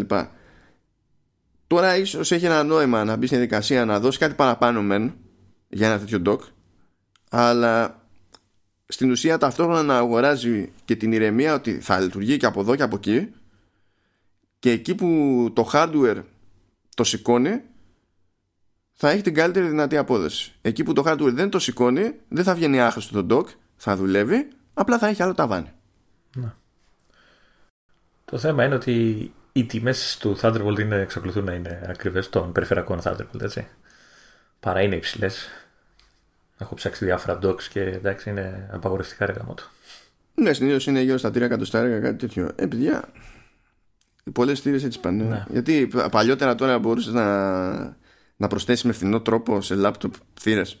Αφού ήμασταν εκεί με, με κάρτες, ξέρω εγώ και τέτοια, και ήθελες να βάλεις δύο γιου ες μπι και πρέπει να δώσεις, ξέρω εγώ, ό,τι, ό,τι να είναι.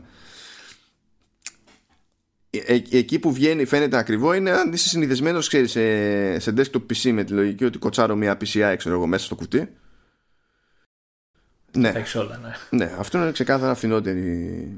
Φθηνότερο σενάριο. Ε, ε, εγώ το, το λέω με τη λογική, επειδή έχω το Mac Mini και είναι ένα μηχάνημα που έχει τέσσερις Thunderbolt και δύο γιου ες μπι παραδοσιακές A. Ναι.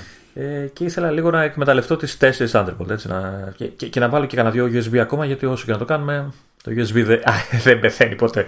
Πάντα χρειάζεται γιου ες μπι. Ε, Ε, ναι, το, το κόστος είναι, για μένα τουλάχιστον, ε, δεν, δεν το δικαιολογώ στο κεφάλι μου. Αν δεν έχεις αρκετούς διάφορα... λόγους, αν δεν έχεις αρκετούς λόγους να αξιοποιήσεις αρκετές θύρες από ένα dock, τότε δεν συμφέρει να πάρεις dock. Συμφέρει να πάρεις ένα καλώδιο που να ξεκινάει όπως το θες και να καταλήγει όπως το θες. Ναι. Ναι, και αυτό το, το έχω σκεφτεί, αλλά μετά σκέφτομαι πόσα καλώδια θα, θα κρέμονται, ξέρω εγώ, και δε... για την ώρα τη βγάζουμε ένα παλιό γιου ες μπι, ε, πώς το λένε, ε, μικρό χαμπάκι, ας το πούμε, που βγάζει τρεις γιου ες μπι, αλλά είναι, ναι, ήθελα κάτι, ξέρεις, να, να εκμεταλλευτώ τις καινούριες θύρες μου, αλλά δεν με αφήνουν. Εντάξει, πάνω κάτω το έχω φέρει βόλτα, η αλήθεια είναι ότι χρειάζομαι ένα καλώδιο να πάρω, ώστε να μην βάζω αντάπτορα, τέλος πάντων, σε γιου ες μπι-C και να μπορώ να τα καρφώνω όλα πάνω με τη μία. Έτσι όπως είμαι, δηλαδή, το στάνταρ μου είναι τρεις από τις τέσσερις θύρες του MacBook Pro να είναι ε, γεμάτες. Ναι. Okay. Anyhow, πάει και αυτό, το, το έχετε στην άκρη του μυαλού σας, έτσι, και σας ενδιαφέρει κανένα, κανένα dock και είστε σε κανένα, έτσι, σχετικά πολύπλοκο σενάριο χρήσης, μπορείτε να τη βγάλετε με ένα dock και να καλυφθείτε σε όλες τις μπάντες. Προχωρώντας, ε, απλά ενημερώνουμε wow, ότι σχετί. βγήκε η εφαρμογή Swift Playgrounds που υπήρχε μόνο σε iPad, βγήκε πλέον και σε Mac και είναι και περίπτωση εφαρμογής που βασίζεται σε, σε catalyst. Για πες μας, Λεωνίδα. Τι να σου πω, παιδάκι μου, είναι για αυτούς που θέλουν να μάθουν να προγραμματίζουν. Εγώ δεν είμαι ένας από αυτούς. Περιμένω, θα πιω λίγο νερό, περιμένω. Α, ε, αν θυμάμαι καλά, το Swift Playgrounds είναι μαθήματα προγραμματισμού, αλλά με τη μορφή παιχνιδιού. Δηλαδή ε, είναι έτσι λίγο παιχνιδιάρικο για να ε, εισα, εισάγει στον το χώρο του προγραμματισμού. Ναι, και πάντα μιλάμε και πάντα λέμε για Swift, έτσι, δηλαδή τη γλώσσα που θα χρησιμοποιήσει όποιος θέλει να χρησιμοποιήσει σε αυτό το σενάριο είναι, είναι Swift. Ε, κοίτα, γενικά ε, θυμίζει και λίγο, έχει και μια καρτέλα που φαίνεται σαν να είναι store, που δεν είναι όλα τσάμπα, είναι, απλά θέλω να σου πω, ρε παιδί μου, πως είναι στημένο. Ε, και τι γίνεται, έχει κάποιες κατηγορίες περιεχομένου. Δηλαδή έχει Learn to Code που έχει διάφορα μαθήματα ε, για να μάθεις τα βασικά, ξέρω εγώ. Δηλαδή έχει Learn to Code ένα, Learn to Code δύο και τα λοιπά, ξέρω εγώ. Blues Adventure που είναι, ε, είναι φτιαγμένα σαν να υπάρχει ένα παιχνιδάκι να τρέχει, ξέρω εγώ, δίπλα, ώστε οι αλλαγές που κάνεις να εκτελούνται και σε πραγματικό χρόνο και να συνειδητοποιείς τι σημαίνει στην πράξη αυτό που έχεις κάνει. Έχει κάποια challenges, ε, σε άλλη κατηγορία αυτή με περιεχόμενο, και υπάρχουν και τα λεγόμενα starting points. Τα starting points είναι σαν templates, τέλος πάντων, για να πεις ότι ξεκινάω με αυτό και πηγαίνω και χτίζω πάνω σε αυτό. Οπότε έχει ένα που είναι κενό και δεν έχει τίποτα, ε, αλλά έχει και μερικά άλλα μοτίβα σε αυτή τη, την περίπτωση. Και ίσως το πιο ενδιαφέρον για μένα είναι ότι έχει και μια κατηγορία που λέει From Other Publishers, οπότε έχει κάποια μαθήματα ε, που ξεφεύγουν, τέλος πάντων, από την τη, την ίδια τη λογική της Apple, και σε κάποιες περιπτώσεις έχουν και παραπέρα εφαρμογή. Έχει, ας πούμε, ε, ένα πακετάκι, α, το οποίο, απίστευτο, έχει και επιλογή για... Α, όχι, εντάξει. Ναι, okay, όχι. Γιατί λέει κάτι για subscription και και το subscription και λέει is provided for free. Α, εντάξει.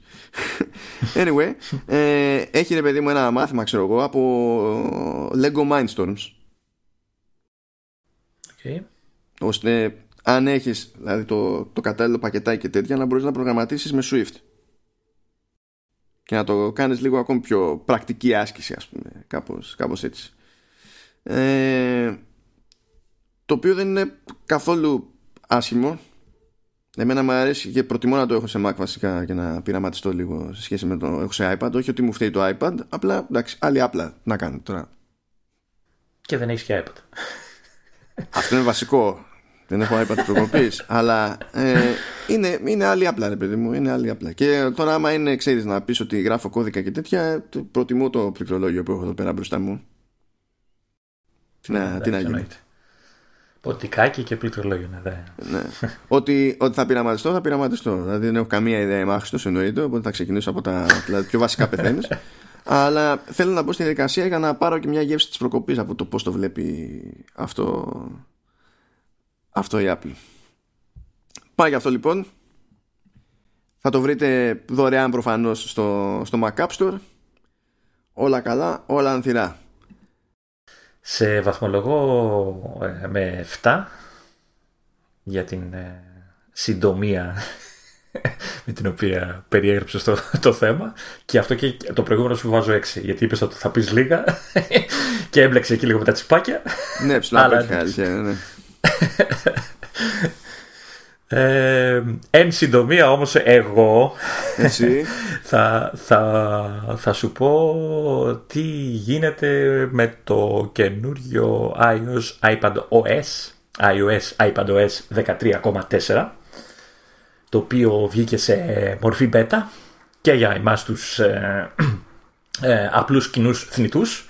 Ναι. Ε, ήδη η έκδοση κυκλοφορεί εδώ και κάμια εβδομάδα για τους developers και ως συνήθως ε, η Apple περιμένει λίγες μέρες για να κυκλοφορήσει την πρώτη public beta ενός, ας το πούμε, όχι major, mid, κάτι τέλος πάντων ε, μιας τέτοιας ε, κυκλοφορίας. Ε, ε, λοιπόν, ε, έχουμε λοιπόν το δεκατρία κόμμα τέσσερα. Έχω σημειώσει εδώ μερικά πραγματάκια που εντάξει δεν είναι, είναι μικρά, αλλά είναι ωραίο να τα, να τα πούμε. Ε, έχουμε λοιπόν μια αισθητική αλλαγή ε, για, για τα iPhone, που δεν, τα παλιά iPhone που δεν είναι με, το, με την εγκοπή απάνω, ξέρεις, το, το κλασικό το σχέδιο με το κουμπί, ε, όπου όταν ε, ανεβάζεις το Control Center, που έχει όλες τις ε, ρυθμίσεις και αυτά, τις γρήγορες ρυθμίσεις, ας πούμε, πλέον το, με το δεκατρία κόμμα τέσσερα επάνω θα εμφανίζει, εμφανίζει μάλλον status bar, όπως έχουν και τα τηλέφωνα. Ναι, αυτό το παρατήρησα όταν πέρασα την πέτα και, και σκάλωσα, διότι δεν μπορούσα να θυμηθώ αν εγώ το παρατηρώ πρώτη φορά ή αν όντως άλλαξε τώρα. Δεν έχει, όχι, απλά το, το, το βάλαν τώρα προφανώς για να τα φέρουν όλα να, είναι, να έχουν μια κοινή εικόνα. Ε, λοιπόν, το επόμενο. Είδες πόσο γρήγορα περνάω από το ένα το άλλο σε αυτά που ναι, απλά να το πεις αν δέκα φορές αυτό δεν θα είναι τίποτα γρήγορο. ε, Λοιπόν, ε, το επόμενο που νομίζω περίμενες και κρατούσες την αναπνοή σου και δεν ξέρω τι, είναι τα καινούρια memoji. Έχει καινούρια memoji stickers όμως, εντάξει. Αυτά, αυτά εννοώ, memoji stickers, αυτά εννοώ. Είναι νέα, καινούρια, έχει πολλά, εντάξει τώρα τι να πει, με καρδούλες, με, με, με λάπτοπ μπροστά στα, στη μούρη του, του μεμότζι και τέτοια. Ε, μας ενδιαφέρει πάρα πολύ αυτό, ναι. Ε, έχουν βάλει μια καινούργια λειτουργία, στα, στο accessibility το έχουν βάλει ε, και έχει να κάνει με το hey bla bla, ε, με τη λειτουργία αυτή, ε, η οποία ουσιαστικά όταν την ενεργοποιείς επιτρέπει στο τηλέφωνο και προφανώς και στο τάμπλετ, αλλά στο τηλέφωνο το είδα, ε, ε, να ακούει την συγκεκριμένη εντολή ακόμα και όταν το έχεις γυρισμένο με την οθόνη προς τα κάτω ή ξέρω εγώ είναι μέσα σε τσέπες και δεν ξέρω τι άλλο.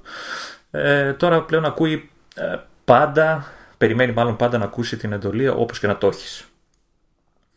Ε, μία ακόμα μικρή αισθητική αλλαγή ε, είναι στις, ε, στην εφαρμογή Music, ε, στο, εκεί που εμφανίζει όταν έχεις μουσική με, που, που εμφανίζει μάλλον το, τους στίχους του τραγουδιού, ε, σε, στην περίπτωση που έχεις ένα τραγούδι το οποίο ξεκινάει και έχει κάποια εισαγωγή χωρίς λόγια, ε, μέχρι να ξεκινήσουν τα λόγια σου εμφανίζει πάνω τρεις τελίτσες. Και καλά, ξέρεις, περιμένεις μέχρι να ξεκινήσουν οι στίχοι.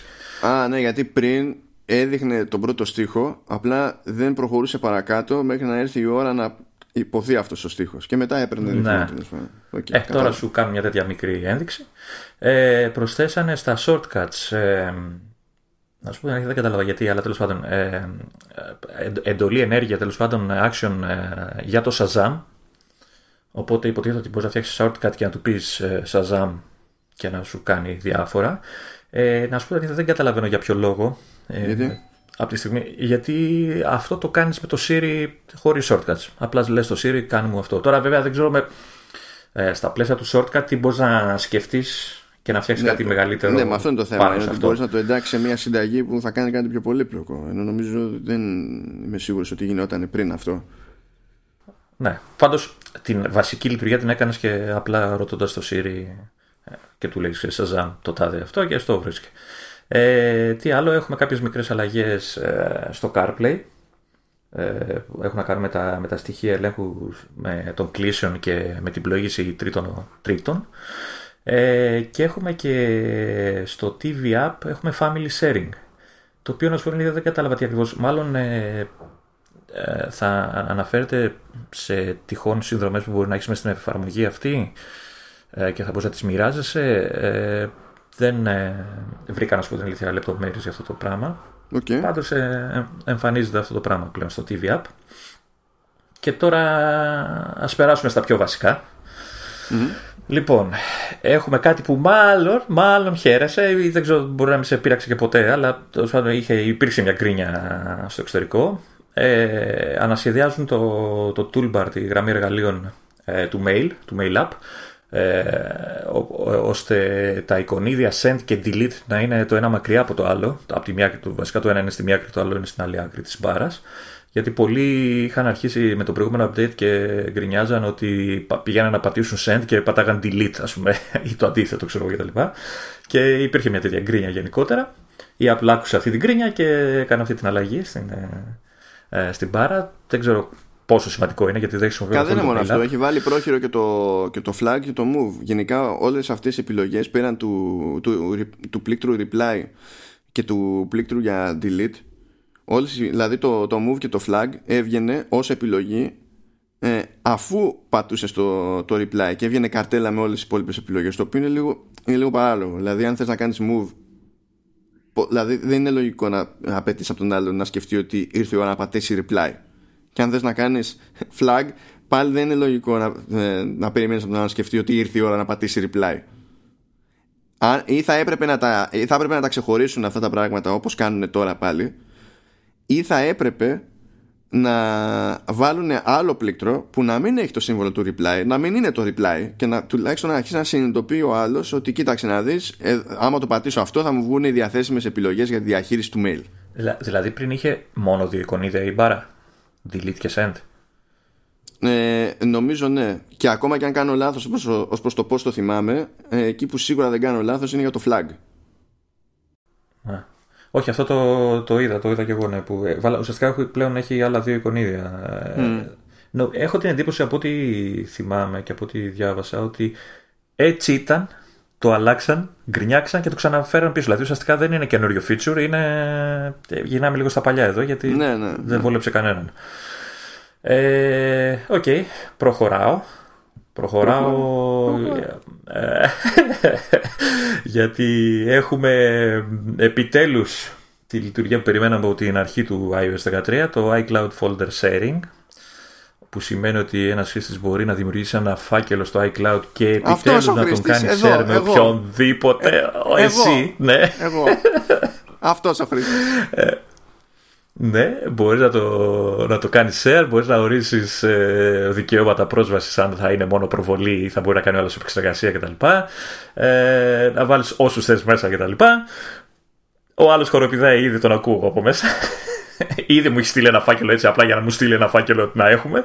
Ε, αυτό που σε ρώτησα και εκτός podcast ε, χτες μάλλον και θέλω να το πω εδώ είναι ότι λείπει η δυνατότητα να σου πετάει ειδοποίηση ότι ο ΤΑΔ έκανε αλλαγές στον κοινό φάκελο. Ναι. Οπότε είσαι αναγκασμένος κάθε φορά να κοιτάς και να ψάχνεις. Ναι, ναι, πρέπει να το λύσουν αυτό το πράγμα. Και δεν είμαι σίγουρος ότι σε αυτή την περίπτωση, ειδικά σε Mac, ας πούμε, πρέπει να σου πετάει κανονικό, ξέρω εγώ, μπανεράκι ή κάτι τέτοιο. Ε, ή αν θα έπρεπε να σου πετάει ένα badge, ξέρω εγώ, στο εικονίδι του Finder. Με την ίδια λογική που όταν θα σου έρθει ένα invitation, ας πούμε, σε calendar. Ε, καλά, μπορείς να το βγάλεις να σου πετάει και banner, αλλά μπορείς να το έχεις και κάπου να φαίνεται σαν ένα νουμεράκι, ξέρεις, και να πας να δεις τι άλλαξε ή οτιδήποτε. Που και εδώ που τα λέμε και αντίστοιχα στο Dropbox, δεν είναι ότι κάθε φορά που γίνεται μια αλλαγή στους κάνεις ορυκτών ειδοποίησης. Θα γίνει, ξέρω εγώ, συγχρονισμός κτλ. Εντάξει, και μπορείς να ανοίξεις το, το ιστορικό του Dropbox για να δεις τι άλλαξε. Να. Ε, ε... Εγώ δεν έχω μεγάλες ελπίδες ότι θα βάλουν κάτι, γιατί ακόμα και τα notes που υποτίθεται έχουμε κοινόχρηστο note και αυτό, η ειδοποίηση ότι κάνεις αλλαγές μόνο αφού το άνοιξω. δεν, δεν έχω καταφέρει ποτέ να μου έρθουν ενώ είναι κλειστό το, η εφαρμογή. Ναι. Δεν ξέρω τι, τι, όχι, τι δε, εγώ δεν πιστεύω ότι θα προσπαθήσουν καν σε πρώτη φάση να βάλουν ειδοποίησεις. Ναι. Θα ήταν καλό, θα ήταν χρήσιμο. Ε, νομίζω το, το Dropbox το κάνει αυτό, νομίζω. Τέλος πάντων. Το Dropbox ε, το κάνει, ε, αλλά το κάνει... Ε, πολύ πιο αξιόπιστα, δεν το συζητάμε, αλλά και πάλι στη δική μου εμπειρία τουλάχιστον δεν είναι ούτε εκείνο όσο αξιόπιστο θα, θα ήθελα να είναι. Δηλαδή ε, σου πετάει κάτι ειδοποίηση, ας πούμε, όταν κάποιος σε ένα set folder μπαίνει στην διαδικασία και κάνει delete κάποια αρχεία, αλλά αυτά τα πετάει με ουσιαστική καθυστέρηση για τις διαγραφές. Αντίστοιχα όμως, όταν κάποιος θα σου προσθέσει σε ένα κοινόχρηστο, Ε, σου κάνει πιο γρήγορα ειδοποιήσεις. Να. Ε, είναι λίγο περίεργο, τέλος πάντων. Αλλά αυτό το περίεργο είναι ξεκάθαρα καλύτερο από το να μην έχεις ειδοποιήσεις. Τέτοιο, εντάξει. Αυτό που δηλαδή ελπίζω να είναι σαφές πλεονέκτημα, τουλάχιστον το καλημέρα, είναι η ταχύτητα μεταφοράς. Γενικά, όταν κάτι είναι να ανέβει στο iCloud Drive, ε, μπορεί το, ο, ο Finder να... να μην μπορεί πάντα να συμφωνήσει με τον εαυτό του αν το ανέβασε ή όχι, ακόμα και αν το έχει ανεβάσει. Mm. Αλλά όταν το ανεβάζει, ε, αξιοποιεί τη γραμμή μου τέρμα. Ενώ το Dropbox yeah. συγκριτικά είναι πιο αργό. Πώς, πόσο εύκολα θα, θα βάλω τα, το αρχείο που φτιάχνουμε στην ηχογράφηση να ανεβαίνει ταυτόχρονα το γράφω στο, στο κοινό μας φάκελο στο iCloud. Τα, και πόσο εύκολα θα το βρίσεις, γιατί θα... Ναι, να δημιουργείται εκεί, να το πω εκεί. Ναι. Πόσο εύκολα λοιπόν θα με βρίζεις άμα το κάνω αυτό. Νομίζω ότι θα, θα μπουκώσεις τόσο πολύ τη γραμμή σου που δεν θα με ακούς να σε βρίζω. Θα βρει να στο στείλω σε μήνυμα. ε, και ες εμ ες και ούτε καν. Ναι, ναι. Λοιπόν, να περάσουμε τώρα σε κάτι που άρεσε εμένα. Ναι. Αν και τελικά απογοητεύτηκα, γιατί δεν ήταν ακριβώς αυτό που, που νόμιζα ότι είναι, αλλά ε, κοντά είμαστε, θα γίνει. Ω, κατάλαβα. Ε, για, όταν το είδα, σε σκέφτηκα, ήμουν έτοιμος να ενθουσιαστώ. Διάβασα παρακάτω, ναι, και λέω never mind. Ε, ε, λοιπόν, ε, αυτό είναι σε, στο iPadOS. Έχουμε να κάνουμε με, με το πληκτρολόγιο και μια καινούργια λειτουργία που ανακαλύψανε στην beta, ε, που, και έχει να κάνει με την δυνατότητα Ε, remapping, εκ νέου αντιστοίχησης, ας πούμε, ε, των λειτουργιών των ε, πλήκτρων ε, των, των modifier keys, δηλαδή function, control, alt, command, ε, caps lock. Πολύ χαρήκανε οι έξω με αυτό, ε, που σημαίνει δηλαδή ότι μπορεί να του πεις ότι πλέον στο iPadOS μπορεί να πεις ότι το control θα κάνει τις λειτουργίες του, του command, π.χ. Τυχαία το λέω αυτό. Ναι. Ε, ή το caps, το caps lock μπορεί να το κάνεις πλήκτρο εναλλαγής γλώσσας. Ε, ή να γίνει escape. Γιατί όσοι ξέρουν από τα πληκτρολόγια τα τελευταία της Apple, του iPad Pro δεν έχει escape πλήκτρο. Οπότε κάποιοι που το θέλουν μπορούν να το ορίσουν εκεί. Γιατί λοιπόν είπα στην αρχή, ωραία λειτουργία, δεν το συζητάω, ειδικά για όσους θέλουν να χρησιμοποιήσουν ή κάποια στιγμή αναγκάζονται να χρησιμοποιήσουν κάποιο πληκτρολόγιο για πι σι, μπορούν πολύ εύκολα να αλλάξουν τη σειρά. Νομίζω είναι το command και το option είναι αντίστροφα στο πι σι, είναι alt και δεν θυμάμαι, είναι νομίζω ανάποδα οι θέσεις. Οπότε όσοι mm. έχουν συνηθίσει μπορούν να τα αντικαταστήσουν αυτό, να αντιστρέψουν τη, τη λειτουργία των πλήκτων. Εγώ χάρηκα γιατί στην αρχή έτσι πως το διάβαζα νόμιζα ότι σου δίνει τη δυνατότητα που σου δίνει και ο Mac να ορίζεις ε, ε, τις λειτουργίες που κάνουν συγκεκριμένοι συνδυασμοί πλήκτρων, ε, όπως π.χ. Ε, το control space ε, που κάνει εναλλαγή γλώσσας, το οποίο εγώ για κάποιο λόγο το έχω συνηθίσει σε command space στο Mac και το γυρίζω πάντα στο Mac και έλεγα ότι θα κάνει είναι, κάτι τέτοιο δε, και στο... Δεν είναι για κάποιο λόγο, το, το command space ήταν το standard και πήγανε και τα αλλάξανε ναι. σε control space όταν αποφασίσανε ότι θέλουν με, με command space να, να σκάει spotlight. Ναι, το οποίο ισχύει και στο iPad και σκάει το spotlight και βέβαια είναι καταστροφή γιατί και που γράφεις πατάς εσύ συνηθισμένος το συνδυασμό που ξέρεις και σε πε... βγαίνεις από την εφαρμογή και σε πετάει στο... Εντάξει, είναι ένας χαμός. Μα, ε, μα ε, επειδή σε iOS δεν σε αφήνει να τα αλλάξεις και τρελαινόμουνα όταν ναι, πήγαινα ναι. από το ένα σύστημα στο άλλο, γι' αυτό... δέχτηκα τη νέα κατάσταση σε Mac που εξακολουθεί να μην είναι η καλύτερη μου, εξακολουθεί να με ενοχλεί, αλλά τουλάχιστον ξέρεις υπάρχει muscle memory. Πλέον μπορώ να, να αλλάζω χωρίς να μου σπάνε τα νεύρα, αλλά εξακολουθώ να πιστεύω ότι το προηγούμενο standard shortcut για εναλλαγή γλώσσας ήταν απείρως καλύτερο. Απείρως καλύτερο. Και ίσχυε δεκαετίες, ναι. έτσι. Ναι. Ε, όπως έχω πει και παλιότερα, ίσχυε και στην Amiga. Δηλαδή το ίδιο πράγμα είχαμε. Ε, Εγώ βέβαια τώρα στα γεράματα δεν θέλω να αλλάξω muscle memories και να... δεν μπορώ, δεν γίνεται, δεν θέλω. Ε, το θέμα είναι ότι με την κυρία λειτουργία μπορείς να πεις ότι το command θα γίνει control, οπότε ουσιαστικά να λειτουργεί ε, το command space για εναλλαγή πλήκτρων, αλλά μετά γίνεται ένας χαμός με, τις, με τα υπόλοιπα shortcuts γιατί ουσιαστικά αντιστρέφεις όλο το... δηλαδή ό,τι γίνεται με command θα πρέπει να τα κάνεις με το control και δηλαδή σώζεις ένα, χαλάς δέκα. Οπότε ναι, ε, ελπίζω ότι θα είναι το πρώτο βήμα για να φτάσουμε και εκεί που θέλουμε. Mm-hmm. Ε, έχουμε, ε, συνεχίζουμε με το πληκτρολόγια στο iPad, έχουμε καινούργιες συντομεύσεις ε, σε διάφορα σημεία. Οι πιο βασικές είναι στο, στο Photos, ε, όπου πλέον μπορείς με το πληκτρολόγιο να πηγαίνεις από καρτέλα, να κινήσεις μεταξύ των καρτελών, στην αναζήτηση, στη δημιουργία album κτλ. Και, και μάλιστα αν μπεις και σε full screen, ε, δηλαδή αν έχεις μια φωτογραφία κτλ. Έχεις και delete, duplicate, ε, διάφορες τέτοιες λειτουργίες. Πλέον τις κάνεις και αυτές με το, με το πληκτρολόγιο. Ναι, γενικά υπάρχει, γίνεται μια προσπάθεια για καλύτερη αξιοποίηση του πληκτρολόγιου σε ένα-δύο περιβάλλον, το οποίο είναι... προφανώς θετικό, διότι μπαίνεις, μπαίνεις στη διαδικασία να κοτσάνεις ένα πληκτρολόγιο επάνω, τουλάχιστον δηλαδή λες εδώ είναι τα χέρια μου, εδώ είναι τα πλήκτρα, άσε μπίσχο.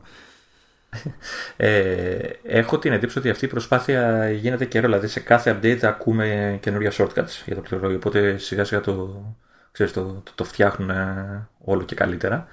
Ε, τι άλλο ήθελα να πω, ε, περίμενα γιατί χάσαμε τη λίστα, πανάθεμά ε, Έχουμε τώρα έχουμε και κάποιες ανακαλύψεις. Λοιπόν, ανακαλύψαν λοιπόν ε, μέσα στον κώδικα την ύπαρξη του Car Key έι πι άι.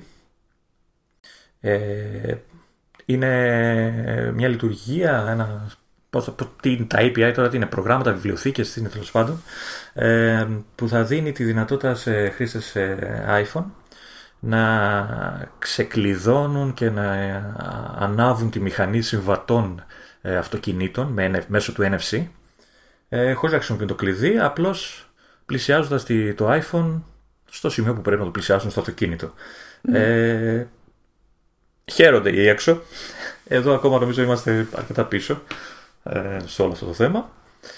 Έχω ένα άγχος με, με την ασφάλεια και αυτά, αλλά οκ, okay, εντάξει. Δεν έχω αυτοκίνητο που να το χρησιμοποιώ, οπότε πάμε παρακάτω. Ναι, οκ. Ε, έχουν κάνει κάτι με τα location services που δεν το έχω καταλάβει τι ακριβώς θέλανε που είναι, να, να κάνουν. Ε, ναι, ναι. Να πιάνω τι είναι. Ε, λέει ότι ε, όταν υπάρχει λέει, μια εφαρμογή που έχει ζητήσει το, ε, την εξουσιοδότηση για να χρησιμοποιεί το location service ε, always, συνέχεια, ε, την, την πρώτη φορά μετά την εξουσιοδότησή της Ε, Δεν, δεν το πιάνω. Λέ, Δες λέει, το, ότι, σώσε ωραία, με. Έχεις, λέει, έχει σκάσει. Όχι ότι εγώ καταλαβαίνω τι πάνε να κάνουν εδώ πέρα, τι εννοεί ο ποιητής, ναι, αλλά τουλάχιστον να περιγράψω όπως το λένε.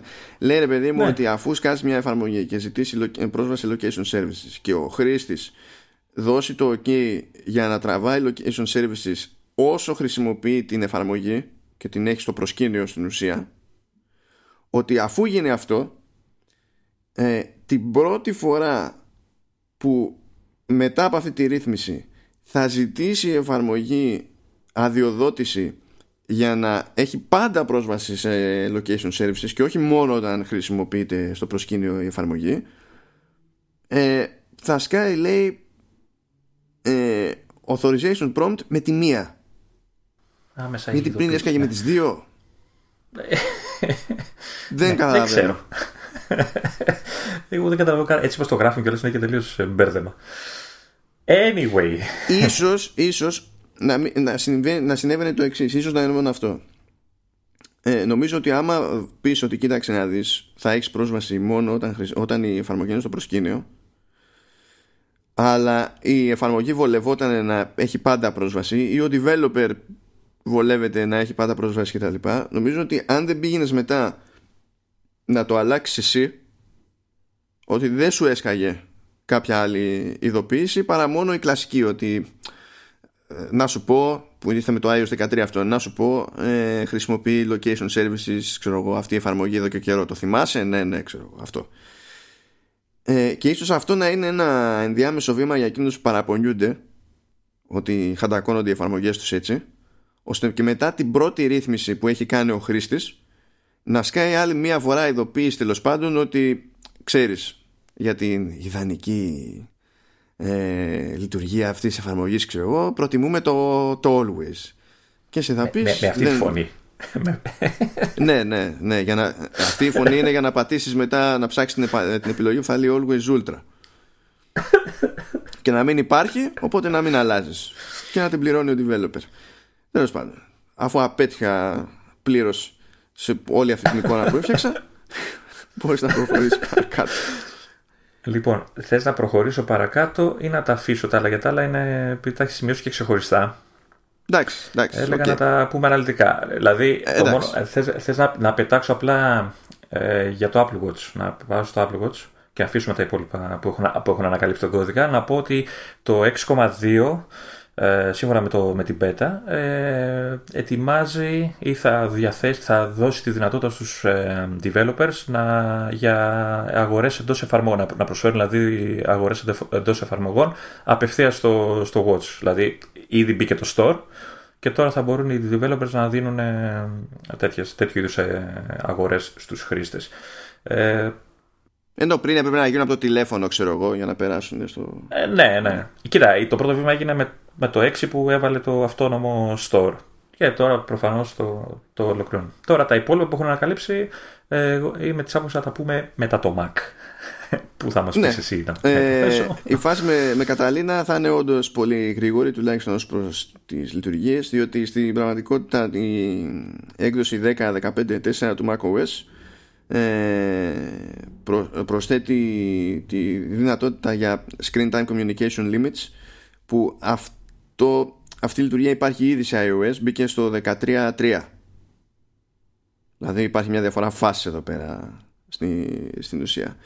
ε, Αντίστοιχα στα accessibility options υπάρχει μια επιλογή για το head pointer που υποτίθεται ότι επιτρέπει σε κάποιον που αντιμετωπίζει κάποιο πρόβλημα ε, κινητικότητας ή κάτι άλλο που δεν γνωρίζω, δεν μου έρχεται, ότι μπορεί να, να ελέγχει τον κέρσορα ε, με κίνηση της κεφαλής χρησιμοποιώντας τη, την κάμερα του Mac. Εδώ θα χώραγε μια γρήγορη κακία για το concept κάμερα του Mac, αλλά θα το αποφύγω γιατί μας πιέζει ο χρόνος, αλλά τέλος πάντων για καλό, για, καλή, για καλό είναι αυτή η αλλαγή. Δεν έχω παράπονος προς αυτό. Εντάξει, εντάξει.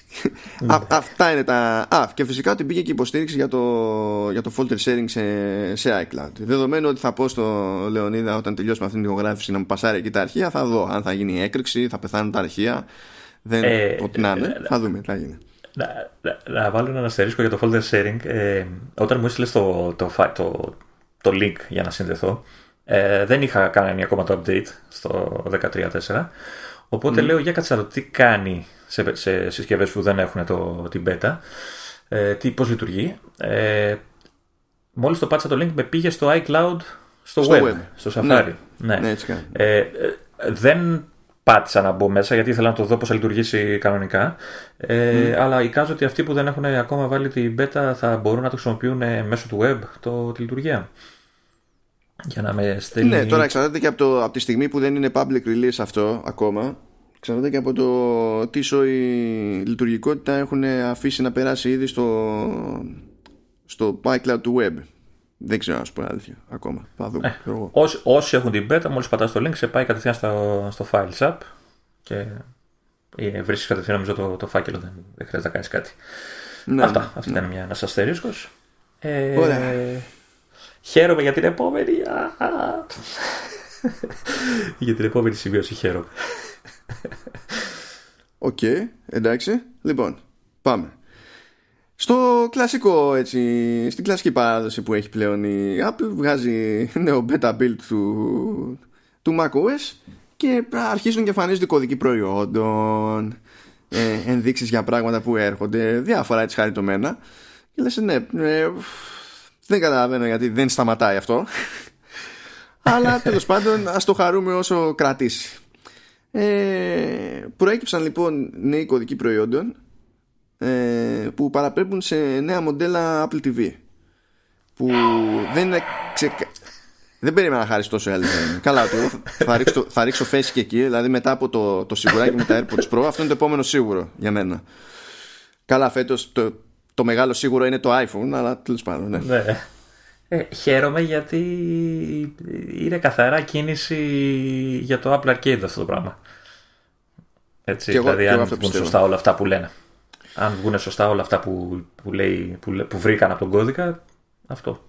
Ναι, νομίζω ότι ε, δηλαδή σύμφωνα με τις ενδείξεις υποτίθεται ότι ετοιμάζεται κάποιο μοντέλο που θα έχει α δώδεκα ή α δεκατρία, ενώ το τρέχον Apple τι βι φορ κέι τουλάχιστον έχει, ε, έχει α δέκα, οπότε μιλάμε για πουσιώδες άλμα σε ισχύ που όντως συμφωνώ μαζί σου ότι εκεί που θα πιάσει περισσότερο τόπο στην πραγματικότητα Ε, είναι ακριβώς αυτό, είναι στο, είναι στο arcade. ε, Βέβαια αυτό δεν σημαίνει ότι δεν χωράνε και, και άλλες αλλαγές. Δηλαδή θα μπορούσες, ξέρω εγώ, ε, πέραν του κομματιού του gaming που όπως είπα συμφωνώ ότι είναι, έχει το ενδεχόμενο για μεγαλύτερη αλλαγή, ε, μπορούν να βάλουν ε, έιτς ντι εμ άι δύο κόμμα ένα. Ε, βασικά, μην πας στα τόσο ψηλά γράμματα. Ε, να ελπίσουμε μην πας και αλλάξουν το... Ναι, όχι δεν είναι, αλλά πας και αλλάξουν το τηλεκοντρόλ.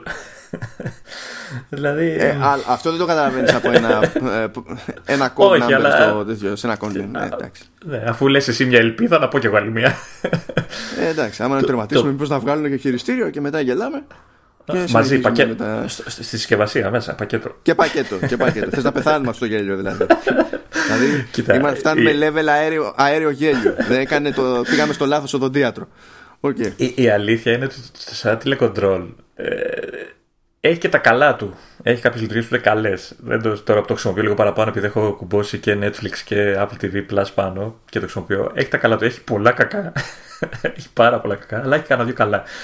Τέλος πάντων, ε, ε, ε, αυτό που ε, από τη μία χαίρομαι, το, το περίμενα βασικά ότι θα βγει Apple τι βι, έχει αργήσει.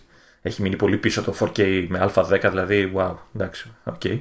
Ε, αυτό, αυτό που λίγο με κρατάει έτσι και με κάνει λίγο να νιώθω ένα μάγκωμα στην ψυχή και στην καρδιά μου, είναι ότι κάπου πήρα το μάτι μου για Apple τι βι Pro. Ότι θα το θεωρήσουν Pro. Που σημαίνει ε, αυτόματα ότι δε, το, το δύο μπροστά στην τιμή το ξεχνάμε επί τόπου. Τώρα δεν ξέρω αν θα βγει αληθινό. Κοίτα, θα, θα φτάσουμε λίγο σε, σε μια συζήτηση αφού πω λίγο κάποια θεωρητικά features που θα είχαν νόημα, γιατί με ενδιαφέρει και εμένα λίγο αυτό, αυ, αυτή η κουβέντα. Ε, αλλά θέλω να, να επιστρέψω λίγο στο έιτς ντι εμ άι δύο κόμμα ένα Ε, διότι ναι, εντάξει, μπορεί να αξιοποιήσει σε συνδυασμό με τηλεοράση, ξέρω εγώ, να, το, το low latency, να υποστηρίζει ε, ε,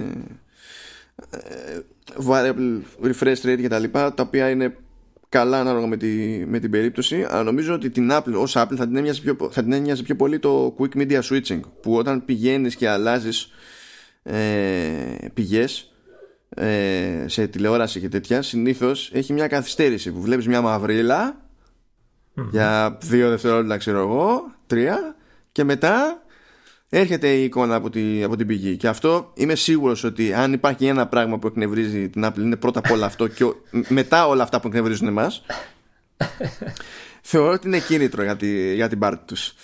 Ε, αντίστοιχα μπορεί να προσθέσουν, ε, αλλά δεν, δεν είμαι σίγουρος πως το πιστεύω αυτό στην αλήθεια. Θα, θα μπορούσαν να, προσθέ, να προσθέσουν αποκωδικοποίηση, δηλαδή τέλος πάντων υποστήριξη αποκωδικοποίηση του έι βι ένα, που είναι νεότερο κόντεκ τέλος πάντων, που είναι open source ε, και συμμετέχει στην ανάπτυξή του και, και η Apple. Βέβαια δεν υπάρχει τέτοιου είδους υποστήριξη συγκεκριμένα στα chipsets που λέμε α δώδεκα και α δεκατρία mm. οπότε θα μπορούσε να το κάνει, αλλά θα έπρεπε να βάλει έξτρα κύκλωμα ειδικά για τη συγκεκριμένη φάση, και δεν είμαι σίγουρος ότι την ενδιαφέρει ή έχει συγκλονιστικό νόημα ακόμα να μπει σε τέτοια ε, διαδικασία. Τώρα εντάξει, βελτίωση έιτς ντι αρ, αυτά είναι λίγο πιο σχετικά ε, και πάμε σε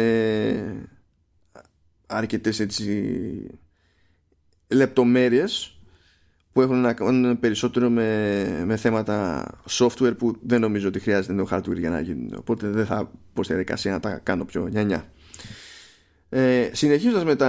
Α, όχι, να πούμε, ναι, επειδή έθεσες ένα θέμα γενικά για το Apple τι βι. Ε, γενικά η, η, η ύπαρξη νέου Apple τι βι νομίζω ότι επιβάλλει μια κουβέντα για τι ρόλο βαράει το Apple τι βι. Mm.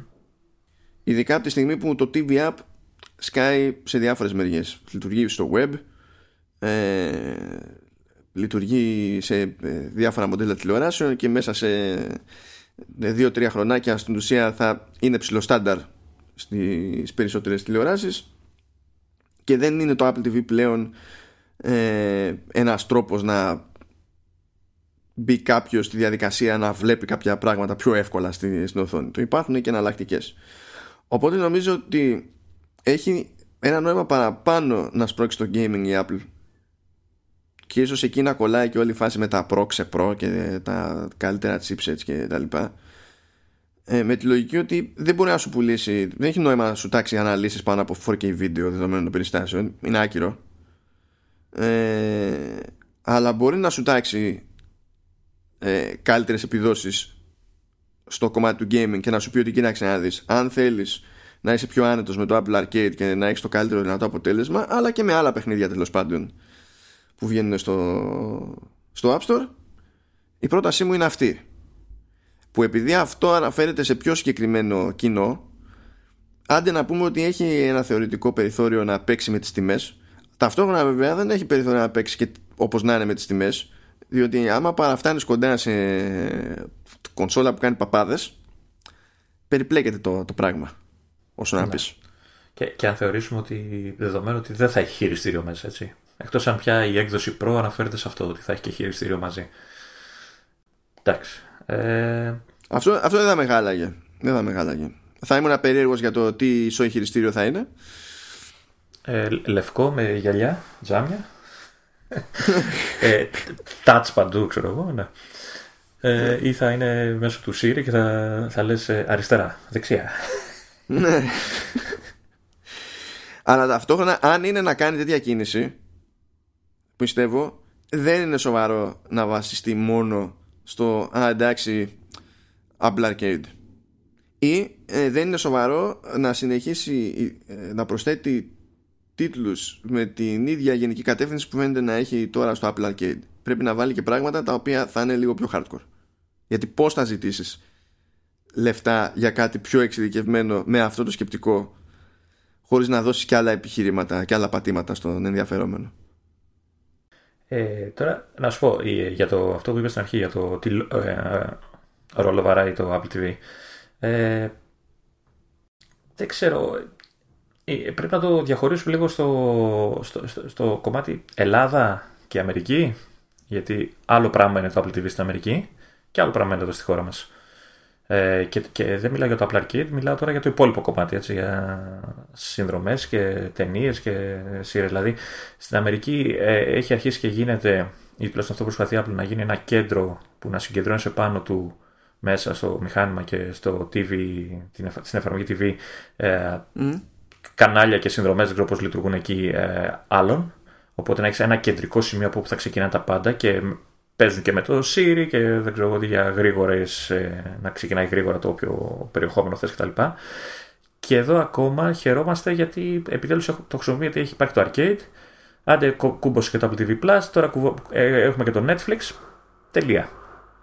Ναι, ξέρεις τι γίνεται όμως, αυτά που λες, αυτά είναι ζήτημα του τι βι App, που, το, που όλα αυτά δεν χρειάζεται πλέον Apple τι βι για να τα κάνεις κάτι. Ε, ναι. Ενώ πριν χρειαζόσουν.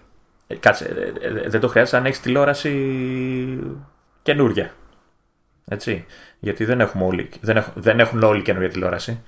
Ναι, ούτε Σωστά. εγώ έχω, αλλά το θέμα είναι ότι αυτό το επιχείρημα προχωρώντας θα ασθμένει. Δεν μπορείς να βασίσεις μια οικογένεια προϊόντων σε αυτή ναι. τη σκέψη. Μέχρι τότε όμως... Πρέπει να την κάνεις κάτι άλλο. Μέχρι τότε όμως... Ε, υπάρχει το Apple τι βι. Ε, για, εδώ, εδώ στην Ελλάδα έχουμε θέμα πολύ μεγάλο, γιατί δεν το κάνεις σχεδόν τίποτα. Γιατί και το Netflix μπορεί να το δεις σε, σε μια Smart τι βι, έτσι, πλέον, ή σε μια κονσόλα. Ε, μου κάνει εντύπωση, να σου πω την αλήθεια, ε, θα μου πεις τώρα... Το πάω αλλού ίσως. Ε, ε, είδες την ε, καινούργια υπηρεσία της Κοσμοτέ με το over the top και αυτά που λένε. Της Κοσμοτέ είναι της Vodafone. Της Vodafone νομίζω ότι λες. Το over the top είναι της Κοσμοτέ. Είναι το, το αντίστοιχο, πώς έχουμε τώρα το Κοσμοτέ Go, η αντίστοιχη υπηρεσία που σου δίνει και Android Box μαζί και δεν συμμαζεύεται. Και α, δεν α, απλά ανακοίνωσε πράγματα Κοσμοτέ. Και πιο μετά ανακοίνωσε και πράγματα και η Vodafone που έκανε ναι. με έστω, έστω, και, και με ναι, έστω, έστω και η Vodafone, όλα αυτά που κάνουν πλέον σαν Ελλάδα, σαν χώρα, οι εταιρείες αυτές κάνουν τα πρώτα βήματα. Και κάθε τώρα, ας πούμε, η εταιρεία σου φτιάχνει όλη αυτή την υπηρεσία στην κοστολογή, όπως την κοστολογή κτλ. Και, και σου λέει ότι ξέρεις τι, για να την δεις, ε, θες ή το box που σου δίνουμε, το οποίο οι ηλικιωδώς το έχουν κλειδωμένο ώστε να μπορείς να κουμπώσεις άλλες υπηρεσίες ανταγωνιστικές. Ε, ή δεν ξέρω, δεν θυμάμαι τι άλλο με το tablet και τα λοιπά. Και δεν ασχολούνται να σου έχουν μια εφαρμογή σε iOS η οποία να τρέχει και σε tvOS, ώστε εγώ που ενδιαφέρομαι να μην χρειάζεται να αγοράσω ή να πάρω το τι βι Box, το δικό του Android Box, και να πληρώσω κατευθείαν μια συνδρομή ε, από το App Store και να έχω κατευθείαν την υπηρεσία που θέλω κατευθείαν στο Apple τι βι μου ή όπου αλλού θέλω να την βάλω. Mm-hmm. Ε, το Apple τι βι και άλλου τέτοιου είδους μηχανήματα σου, σου ε, δίνουν αυτή την ευελιξία. Να μπορείς να, να πάρεις την συνδρομή που θες και να την κουμπώσεις εκεί.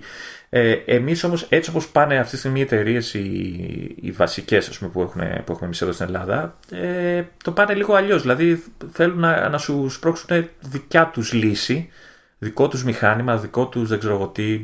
Οι, νομίζω οι Κοσμοτές αναγκάζει να έχεις και οπωσδήποτε και ίντερνετ δικό της για να τρέξει η υπηρεσία. Η Vodafone νομίζω δεν το κάνει πια. Η Vodafone ε, νομίζω και, ότι το έχει βάλει ως ξεχωριστό πράγμα.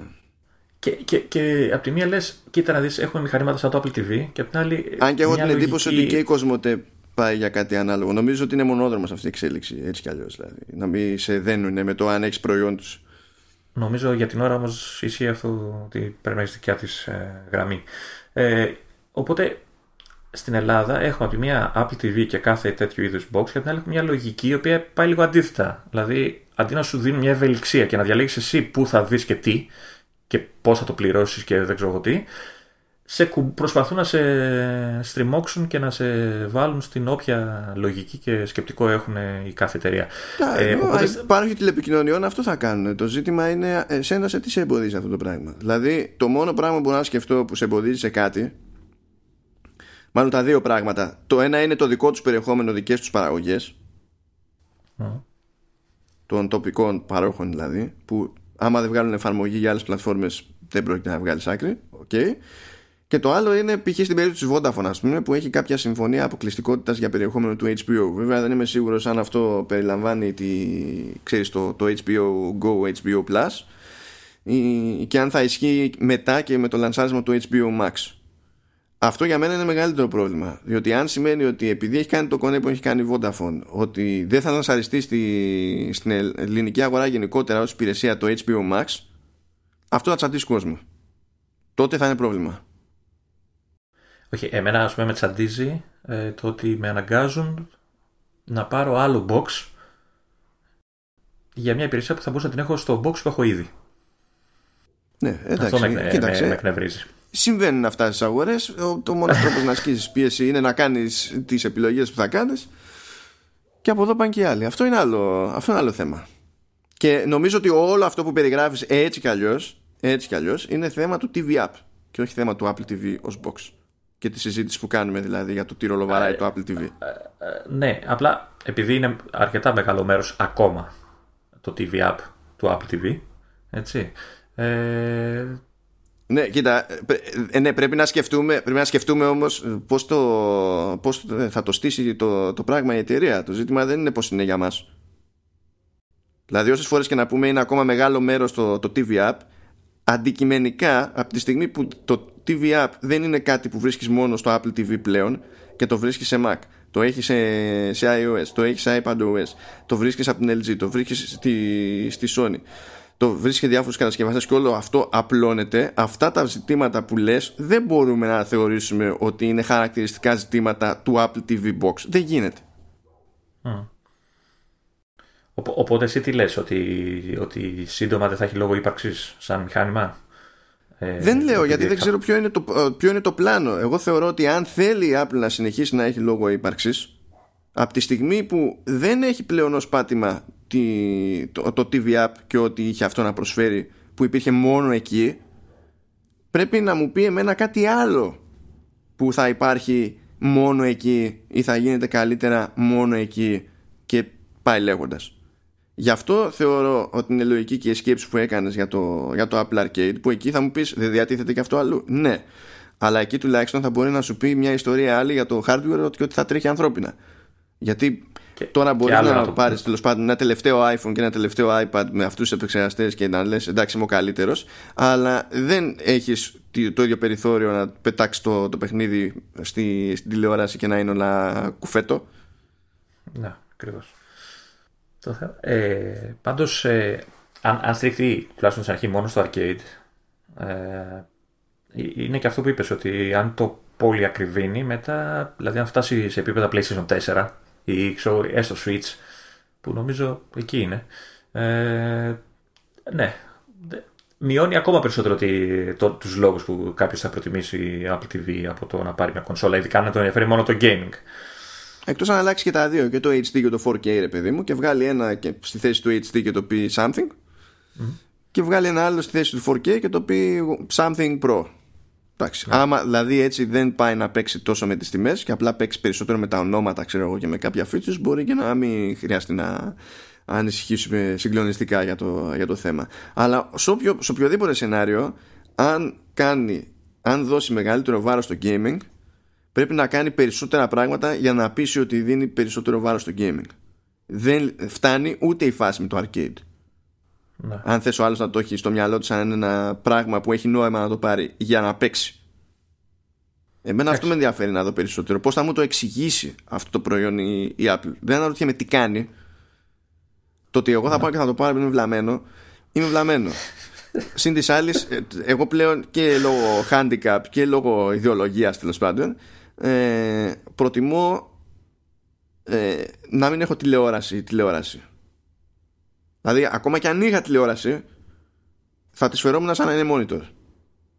Γιατί, yeah. γιατί δικά μου σκαλώματα. Οπότε σε αυτή την περίπτωση και πάλι θα με βόνευε ένα Apple τι βι, γιατί θα αγνοούσα πλήρως το λογισμικό της τηλεόρασης. Θα ήθελα να το αφήσω μακριά μου τελείως. Yeah. Να μην κάνω update στη τηλεόραση. Θα το πατήσω εκεί. Παρά μόνο αν έχει να κάνει, αν μου φτιάχνει κάτι σε εικόνα, ξέρω, και τέτοια, τέτοια πράγματα. Αλλά επειδή εγώ έχω αυτό το σκάλωμα, εντάξει, προφανώς δεν μπορώ να το θεωρήσω σοβαρό σενάριο που να είναι χαρακτηριστικό μιας σεβαστής ομάδας καταναλωτών και να πω ότι θα νιάξει κι άλλον πλην εμού. Οπότε πρέπει η Apple να πει μια άλλη ιστορία, όχι να πει αυτήν για μένα, πρέπει να πει κάποια άλλη για πολλούς άλλους. Ε, πιστεύεις ότι θα, θα μπορούσε να κάνει κάτι με το, με το υπόλοιπο software, μιας και έχει store το, το Apple τι βι, να προσφέρει εφαρμογές που να είναι τόσο καλές και ενδιαφέρουσες που να δώσουν λόγο ύπαρξης στο μηχάνημα? Τι εφαρμογές, το δοκίμασε αυτό και δεν περπάτησε. Δεν πίστηκαν οι developers, δεν πίστηκαν οι, οι καταναλωτές, το οποίο είναι και, είναι και λογικό. Δεν, δεν κάνει κέφι ο καταναλωτής να φορτώσει σε μια μεγάλη οθόνη, ας πούμε, utility apps. Δηλαδή γι' αυτό αυτό που κερδίζει είναι το παιχνίδι και το βίντεο. Θα, θα μπορούσε να φορτώσει ένα browser που παραδόξως δεν έχει το Apple τι βι. Γιατί?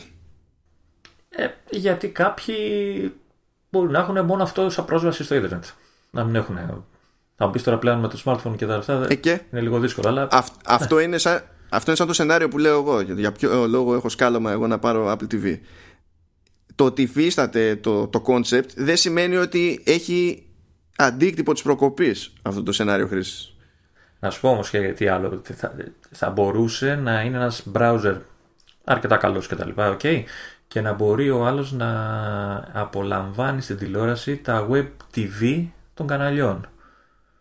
Πώς φαίνεται σαν ιδέα? Αυτό είναι, αυτό είναι, αυτό είναι υπερφιλόδοξο. Και δεν αλλάζει το βασικό πρόβλημα, ότι στη μεγάλη οθόνη, σε απόσταση κιόλας από τη μεγάλη οθόνη, το σερφάρισμα είναι από την πρώτη του, από την πρώτη του στιγμή είναι, είναι φρίκι.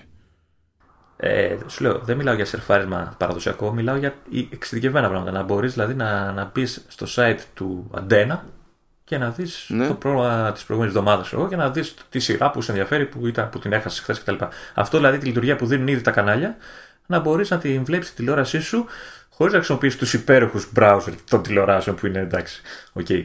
Ε, και να έχεις έναν αξιόλογο αυτό και να κάνεις αυτό το, και αυτό το πράγμα. Να, σερφάρει όποιος θέλει οτιδήποτε, αλλά και φαντάζεσαι και ότι αυτό. αυτό αξίζει σαν επένδυση, δηλαδή να, να συντηρεί ένα browser εκεί πέρα που θα είναι, που θα είναι ο Safari εκ των πραγμάτων. Ναι, το ναι, browser τον έχει. Πρέπει στη διαδικα... Ναι, ρε, εσύ, αλλά πρέπει να το κάθεται να μπαίνει στη διαδικασία να τον συντηρεί και να τον κόβει και να τον ράβει στα μέτρα της μεγάλης οθόνης, ακόμα και για αυτά τα πράγματα, με την προοπτική να μπαίνουμε σε πέντε sites. Ε, είναι, Εσύ θα το μια εξειδικε... είναι μια εξειδικευμένη χρήση. Είναι όμως ε, πράγματα που προστίθενται, δηλαδή και άλλα πράγματα. Δεν σου πω ότι είναι το μόνο που, θα, α, που αρκεί, που φτάνει, αλλά προστίθενται πραγματάκια ώστε στο τέλος ο καταναλωτής να πει: έχω και αυτό, έχω και εκείνο, μπορώ και αυτό, μπορώ να κάνω και αυτό, έχω και το Web τι βι, πάρ' το. Ναι, αλλά είπες για τον, ναι, είπες για τον browser και σε ρώτησα γιατί. Ναι, τώρα τι? Δεν λέω για το πόσα θα είναι άμα μαζευτούν διάφορα μικρά. Σου είπα ένα ακόμα πράγμα. Apple, έτσι, ε, εντάξει, ναι. Ένα ακόμα πράγμα που θα μπορούσε να προσθέσεις. Που εμένα μου κάνει εντύπωση που δεν το έχει τόσο καιρό, τόσα χρόνια. Δεν έχει ένα browser αυτό, αυτό το μηχάνημα. Εμένα δεν μου κάνει καμία εντύπωση, διότι είναι φως φανάρι ότι η Apple θεωρεί ότι είναι αδιανόητο το, και άκυρο το concept του σερφάρω στην τηλεόραση. Το ότι συμβαίνει σε άλλες τηλεοράσεις δεν έχει, μετά από τόσα χρόνια δεν έχει, δείχνει να, δεν έχει δείξει να αλλάζει τις συνήθειες του χρήστη, ώστε να καταλήξουμε σε ένα ποσοστό που δείχνει ότι ενδιαφέρεται να στερφάρει από τηλεόραση στην πράξη, οπότε να μπει στη διαδικασία να ασχοληθεί για ποιο λόγο. Ναι, τέλος πάντων. Δηλαδή δεν θα είχε φανεί μέχρι τώρα αν ο καταναλωτής πραγματικά ενδιαφερόταν. Γιατί εγώ πιστεύω ότι υπάρχουν περισσότεροι καταναλωτές που άμα τους πεις η τηλεόραση ή και browser θα το θεωρήσουν θετικό, άσχετα αν θα το χρησιμοποιήσουν, από αυτούς που θα καταλήξουν να χρησιμοποιήσουν τον browser στην τηλεόραση που θα βρεθεί μπροστά τους. Καλά, είπαμε. Ο browser στην τηλεόραση συνήθως δεν μπορείς να το χρησιμοποιήσεις γιατί δεν χρησιμοποιείται, είναι παράδεκτος. Αλλά. Μα και καλό να είμαι. Θα πεις τι, θα διαβάσω κείμενο. Όχι, α, σου είπα τι θα έκανα. Θα ήταν μια εύκολη λύση. Ένα από τα πράγματα που σαν χρήση. Ε, τέλος πάντων, ε, το θέμα είναι, κάνουμε όλη αυτή τη συζήτηση και ακόμα δεν είναι σίγουρο ότι θα δούμε Apple τι βι, έτσι. Αλλά εντάξει, ο κώδικας. Εντάξει, από τη στιγμή που έχουν σκάσει κωδικοί, δεν νομίζω. Νομίζω ότι είναι ψηλό στάντα, ψηλό θέμα χρόνου. Δεν ξέρω, δεν ξέρω αν θα μπορέσει να κάνει τίποτα με, με το AirPlay και όλα αυτά. Ε, το, ε, νομίζω τώρα υποστηρίζει AirPlay δύο το, το Apple τι βι. Ναι, το, ναι. Δε, και το έιτς ντι και το φορ κέι, δεν το θυμάμαι. Μήπως κάνει τίποτα τέτοιο. Μήπως ε, το κάνει σαν κέντρο για, ίσως και για το HomeKit. Δεν ξέρω τι θα μπορούσε να, να σκεφτεί. Είναι, υποστηρίζει ήδη και για το HomeKit. Mm. τα υποστηρίζει αυτά. Αυτά είναι θέματα θέμα λογισμικού. Γι' αυτό έμεινα, δηλαδή, επειδή υπάρχουν και κάποιες συζητήσεις, ξέρεις, για το τι θα μπορούσε να κάνει το καινούργιο σε επίπεδο software. Mm. Ε, αλλά στην πραγματικότητα δεν έχουν να κάνουν με το chip που έχει μέσα. Έχουν να κάνουν με updates στα επιμέρους, στις επιμέρους λειτουργίες, ας πούμε. Πάντως, μιας και είπαμε λίγο εκεί πέρα για, το, για την όλη ιστορία και είπες και εσύ, μου θύμισες και τα κανάλια στο τι βι App, προστέθηκε ένα στα μέρη μας, yeah. Το οποίο, εντάξει, δεν θα γίνω ποτέ συνδρομητής σε αυτό, γιατί δεν δε, δε, δε με μισώ τόσο. Όχι. Μπήκε το κανάλι του, του Taste Made. Δηλαδή να πληρώνω συνδρομή το μήνα για να βλέπω να φτιάχνουν φαγητά που δεν τρώω. Όχι, πάει πολύ. ε, Άστα αυτά τώρα. ε, Νομίζω ότι κάνεις κρατή. Περιμένεις το Disney Plus. Disney, πώς το διάλογο λέγεται. Ναι, το Disney Plus είναι άλλο καπέλο. Και το Disney Plus υποτίθεται ότι με έναν τρόπο σχετικά προσδιορίστο, στο τέλος θα βγει, θα, θα σκάσει το τι βι App. Όχι, ε, ε, ε, εννοώ για, σε, για σένα εννοώ, ότι περιμένεις να δώσεις λεφτά στην Disney. Ε, θα δώσω, φίλε. Δηλαδή, μπορώ και να δίνω λεφτά στην Disney και να, και να ντρέπομαι που, που τα δίνω. και, να το, και να τα λέω και τα δύο. Να συμβαίνουν και τα δύο ταυτόχρονα. Γίνεται. Δεν έχω πρόβλημα. Ε, θέλω πολύ να το δω αυτό. Ε, θα το, θα το δεις. Ωραία, άλλα πράγματα που προέκυψαν από την beta του, του Καταλίνα είναι κάποιες αναφορές σε σι πι γιου της έι εμ ντι. Λες εδώ πέρα, οπ. Mm. Τι έχουμε, τι έχουμε εδώ, γιατί έτσι. Γιατί δεν συμβαίνουν κάθε μέρα αυτά. Ναι. Ε, η πρώτη, ε, τι, μάλλον φόβος, πρώτος φόβος που δημιουργήθηκε είναι θέμα συμβατότητας και αυτά, αλλά μετά συνειδητοποίησα ότι η σι πι γιου της έι εμ ντι δεν έχουν ουσιαστικό θέμα συμβατότητας με, τη, με τις Intel. Έτσι, δηλαδή χρόνια κυκλοφορούν ε, πι σι με τέτοιους επεξεργαστές. Ε, και έχω και την εντύπωση ότι το, το τελευταίο διάστημα, χρόνια, δεν ξέρω πόσο καιρό, ε, έχει πάρει λίγο τα πάνω της ως εταιρεία σε, στο επίπεδο σχεδίασης και απόδοσης των επεξεργαστών της.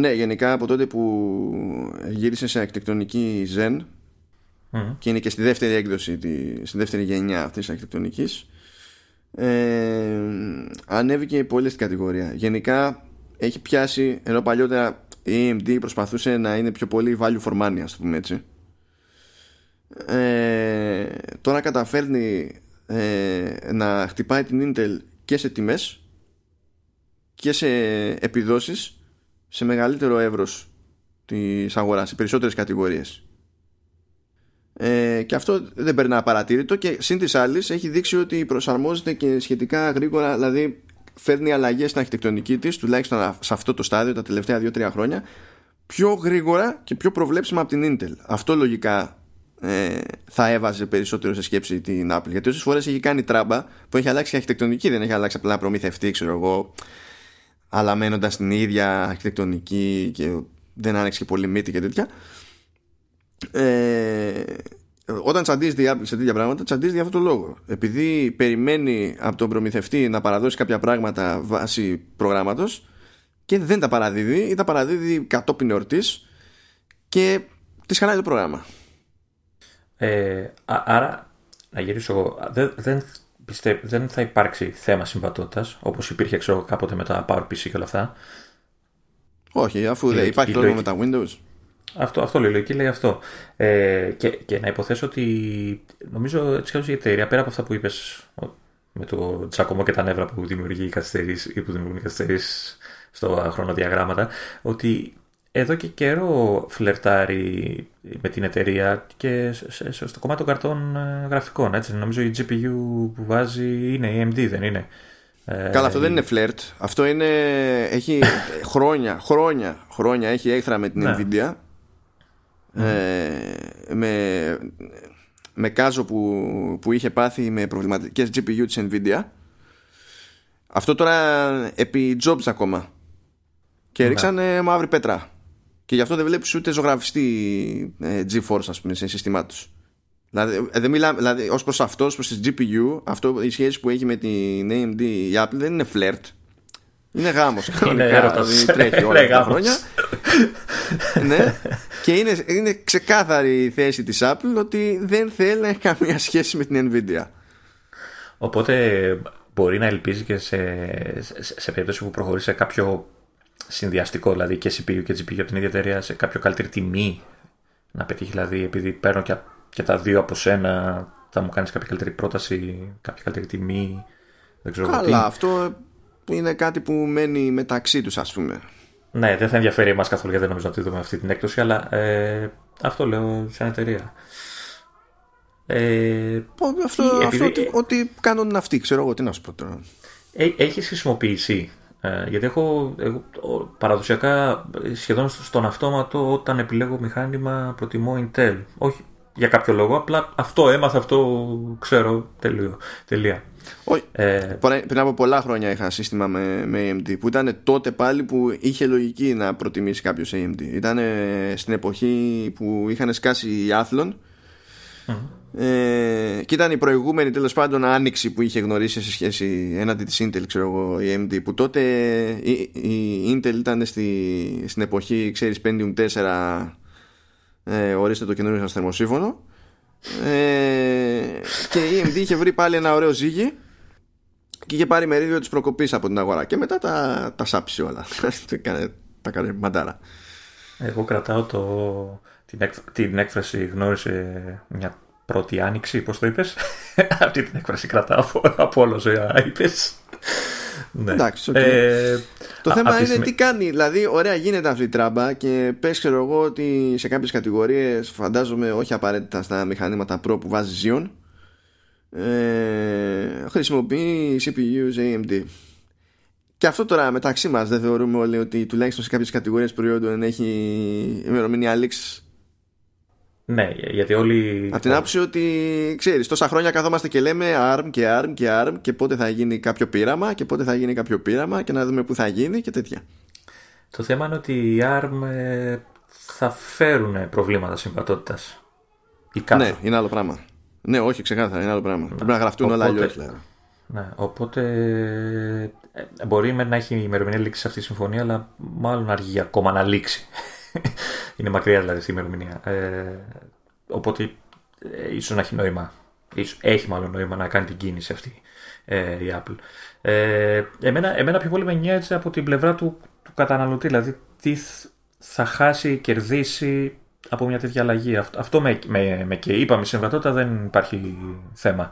Τι άλλο θα μπορούσε να ωφελήσει τον καταναλωτή μια τέτοια κίνηση? Γιατί νομίζω αυτό ενδιαφέρει τον κόσμο. Κοίτα, είναι, είναι, ε...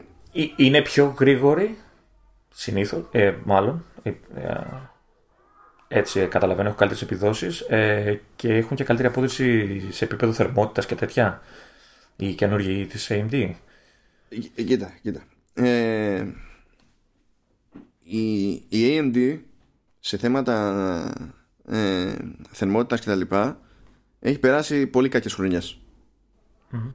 Τώρα είναι σε καλύτερη μοίρα, αλλά νομίζω ότι είναι συνδυασμός δύο πραγμάτων. Απ' τη μία είναι το βελτιωμένο το, το design. Okay. Η αρχιτεκτονική ίδια δηλαδή. Από την άλλη, ε, η έι εμ ντι είναι ήδη στα επτά νανόμετρα που τη βοηθούν σε τέτοιες περιπτώσεις. Ενώ η Intel έκανε τριακόσια χρόνια να πέσει στα δέκα. Και τώρα το έχει, τα έχει όλα ανάμεικτα. Ακόμα σε κάποιες σειρές είναι με, στα δέκα νανόμετρα και σε κάποιες άλλες σειρές είναι στα δεκατέσσερα.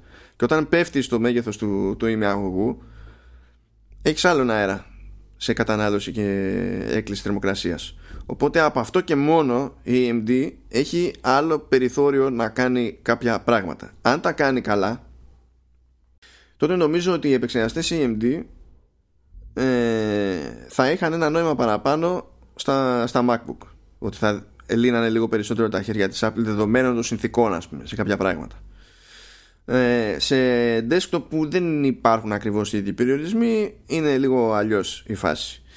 Ε, τώρα, πράγματα μπορεί να χάσει κάποιος με έναν επεξεργαστή έι εμ ντι σε σχέση με έναν επεξεργαστή Intel, ε, συνήθως εντοπίζονται σε πολύ συγκεκριμένα σενάρια, ε, με εξειδικευμένο λογισμικό που μπορεί να βασίζεται σε ένα επίσης πολύ συγκεκριμένο σύνολο εντολών που, αν είναι της Intel αυτό το σύνολο εντολών, προφανώς και έχει προλάβει και το έχει εφαρμόσει πρώτη και συνήθως έρχεται κατόπιν εορτή σε, σε έι εμ ντι. Αλλά μιλάμε για πολύ τώρα, δηλαδή για, για να στο πω σε όρους που θα σου θυμίζουν κάτι. Θυμάσαι εμ εμ εξ? Ναι. Σε πέντε όχι, και τέτοια. Είμαι πολύ μικρός για να θυμάμαι τέτοια πράγματα. Αυτό ήταν ένα instruction set, τέλος πάντων, της Intel, που κάποτε, κάποτε έτσι άρχισε να υποστηρίζεται και σε έι εμ ντι. Κάποτε όμως. Μιλάμε τώρα για κάτι τέτοια πραγματάκια περισσότερο.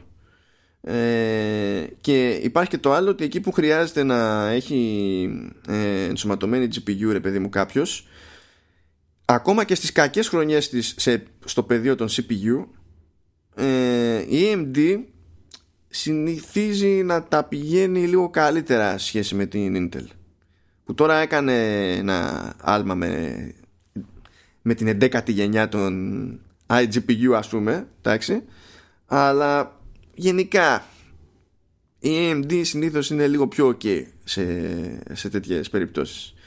Δηλαδή νομίζω ότι για, τις περισσότερες, για τα περισσότερα σενάρια, τουλάχιστον για τον καταναλωτή, καταναλωτή τον πιο, τέλος πάντων, τυπικό που μπορώ να σκεφτώ, ότι θα έχει και κάποια κέρδη από εδώ και από εκεί. Φαντάσεις τώρα, ξέρεις, δραματικά πράγματα. Mm-hmm. Και θα είχε και η Apple το περιθώριο να αρχίσει να μιλάει αλλιώς για, για πυρήνες, τέλος πάντων, γιατί είναι λίγο πιο επιθετική στα θέματα με τους πυρήνες. Βέβαια, ε, ενώ έχει κάνει πολύ ωραία πράγματα η έι εμ ντι σε desktop, δεν έχει καταφέρει να χωθεί το ίδιο σε, σε laptop. Δηλαδή αυτό στην ουσία θα ήταν κέρδος για την έι εμ ντι, διότι οι κατασκευαστές πι σι, laptop πι σι, ε, την έχουν περισσότερο ως εναλλακτική παρά ως το αυτονόητο. Ναι. Οπότε το να βγει η Apple και να πει ότι είσαι το στάνταρ μου, ε, σημαίνει κάτι. Βέβαια, ποιος ξέρει, μπορεί απλά και η Apple σε κάποια μηχανήματα να είναι έτσι, σε κάποια μηχανήματα να είναι αλλιώς, με κάποιο σκεπτικό. Α, δηλαδή, και στην αρχή μπορεί να στραβώσει να... και κάτι, ποιος ξέρει. Μπορεί να τρέξουν δηλαδή ταυτόχρονα και Intel και έι εμ ντι, σαν τι, με ποιο κριτήριο είναι το θέμα. Δεν ξέρω με ποιο κριτήριο, αλλά όπως δεν υπάρχει, ξέρεις, κάποιο, κάτι που να αποκλείει έναν άλλο κατασκευαστή να το κάνει αυτό το πράγμα, φαντάζομαι ότι δεν υπάρχει και για την Apple. Το ζήτημα είναι αν τη βολεύει, πώς τη βολεύει και για ποιο λόγο. Mm. Η Apple ίσως να προτιμά, ρε παιδί μου, τον έναν προμηθευτή σε κάτι τέτοια, από την άποψη ότι απλοποιεί το testing. Αλλά mm. ποιος ξέρει. Εντάξει. Okay. Ε, πάντως ε, πιστεύεις θα γίνει ψηλοσύντομα η κίνηση, γιατί για να εμφανίζεται τώρα στον κώδικα, ή απλά το βάζουν για να υπάρχει και βλέπουμε? Πιστεύεις δηλαδή, ξέρω, το επόμενο μοντέλο είναι με έι εμ ντι? Κοίτα, όταν τα κάνει αυτά, συνήθως τα κάνει επειδή ετοιμάζει υποστήριξη για κάτι που έρχεται. Α. Και νομίζω ότι και το timing το που έχει υπολογιστεί για το public release αυτών των εκδόσεων που τρέχουν τώρα σε beta, το ότι είναι για Μάρτιο, που, που, που συνήθως είναι και η περίοδος που ανακοινώνονται και iPad Pro και τέτοια, και δεν ξέρω. Όχι απαραίτητα, το, το iPad Pro είναι ακανόνιστα. Άλλοτε, άλλοτε πέφτει φθινόπωρο, άλλοτε πέφτει άνοιξη. Αυτό που κάνει τα δύο τρία τελευταία χρόνια, την άνοιξη τουλάχιστον, είναι να ανακοινώνει τα υπόλοιπα iPad, όχι τα Pro. Ναι, αλλά νομίζω τώρα τα έχει, τα, τώρα τα ανακοίνωσε τα, τα υπόλοιπα iPad. Τώρα τελευταία τα ανακοίνωσε, πότε ήταν, ε, iPad Air και τέτοια. Νομίζω ήταν, ε, δηλαδή, αυτό, δεν ήταν, ε, ε, πριν ε, το καλοκαίρι.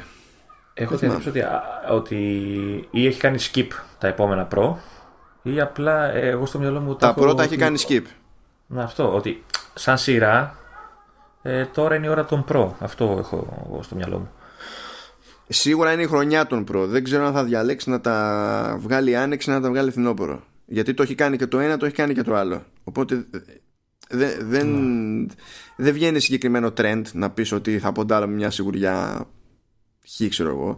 Αλλά βάλε τώρα, να, και σε iPadOS που αλλάζει κάποια πράγματα, ξέρεις, για την υποστήριξη των πληκτρολογίων κτλ. Που ενδεχομένως να σημαίνει ότι θα βγάλει και η ίδια άλλα, άλλα πληκτρολόγια. Που και για αυτά υπάρχει φημολογία, τέλος πάντων, για καινούρια πληκτρολόγια, για smart keyboards δηλαδή, για iPad και τέτοια. Ε, είναι το release όλων αυτών των ο ες updates που πηγαίνει προς τα εκεί μεριά, Ε, δεν αποκλεί, δηλαδή ακόμα και για την περίπτωση του Apple τι βι, αν είναι να πεις ότι εμφανίστηκαν οι κωδικοί, πότε βγαίνει το, το software αυτό, ε, που θα πρέπει να ποντάρω, θα πεις ότι ωραία, αν κάνει event το Μάρτιο, είναι λογικό κάποιος να ποντάρει ότι θα δούμε εκεί πέρα τα καινούργια Apple τι βι μέσα σε όλα. Για το, με το ίδιο σκεπτικό. Με έι εμ ντι πραγματικά δεν ξέρω τι να πρωτοϋποθέσω. Είναι αρκετά αρευστό το πράγμα. Το ζήτημα για μένα είναι περισσότερο τι έχει ενοχλήσει την, την Apple και σε τι βαθμό ως προς την απόδοση της Intel. Την απόδοση δεν εννοώ των επεξεργαστών, της εταιρείας όμως, να. Ε, στην κυκλοφορία νέων προϊόντων τα τελευταία χρόνια, που είναι, είναι ένα θέμα. Δηλαδή δεν το κρύβει ούτε η Intel ότι έχει βγει τελείως εκτός προγραμματισμού σε τέτοια πράγματα. Τώρα λέει ότι πλέον θα επιστρέψει, ότι έχει ένα πλάνο που θα το τηρεί, αλλά πρώτα πρέπει να το κάνει και μετά να το πιστέψουμε μετά από τόσα χρόνια μπερδεμάτος. Ενώ η έι εμ ντι τα τελευταία δύο τρία χρόνια φαίνεται να, το πρόγραμμα που ανακοινώνει χοντρικά να το τηρεί. Εγώ αυτό που κρατάω είναι ότι όποτε και αν γίνει αυτή η μετάβαση θα, θα είναι σχετικά ανέμακτη για τον τελικό χρήστη. Σε επίπεδο, ξέρεις, λειτουργικότητας και δεν ξέρω τι. Α, αυτό ναι, εδώ δεν χρειάζεται να γραφτούν εφαρμογές από την αρχή, το λειτουργικό από την αρχή και τέτοια, δεν είναι. Mm. Απλά θα υποστηρίζονται και μερικές σι πι γιου παραπάνω. Όλα τα υπόλοιπα πάνω κάτω είναι, είναι ίδια. Τα ίδια.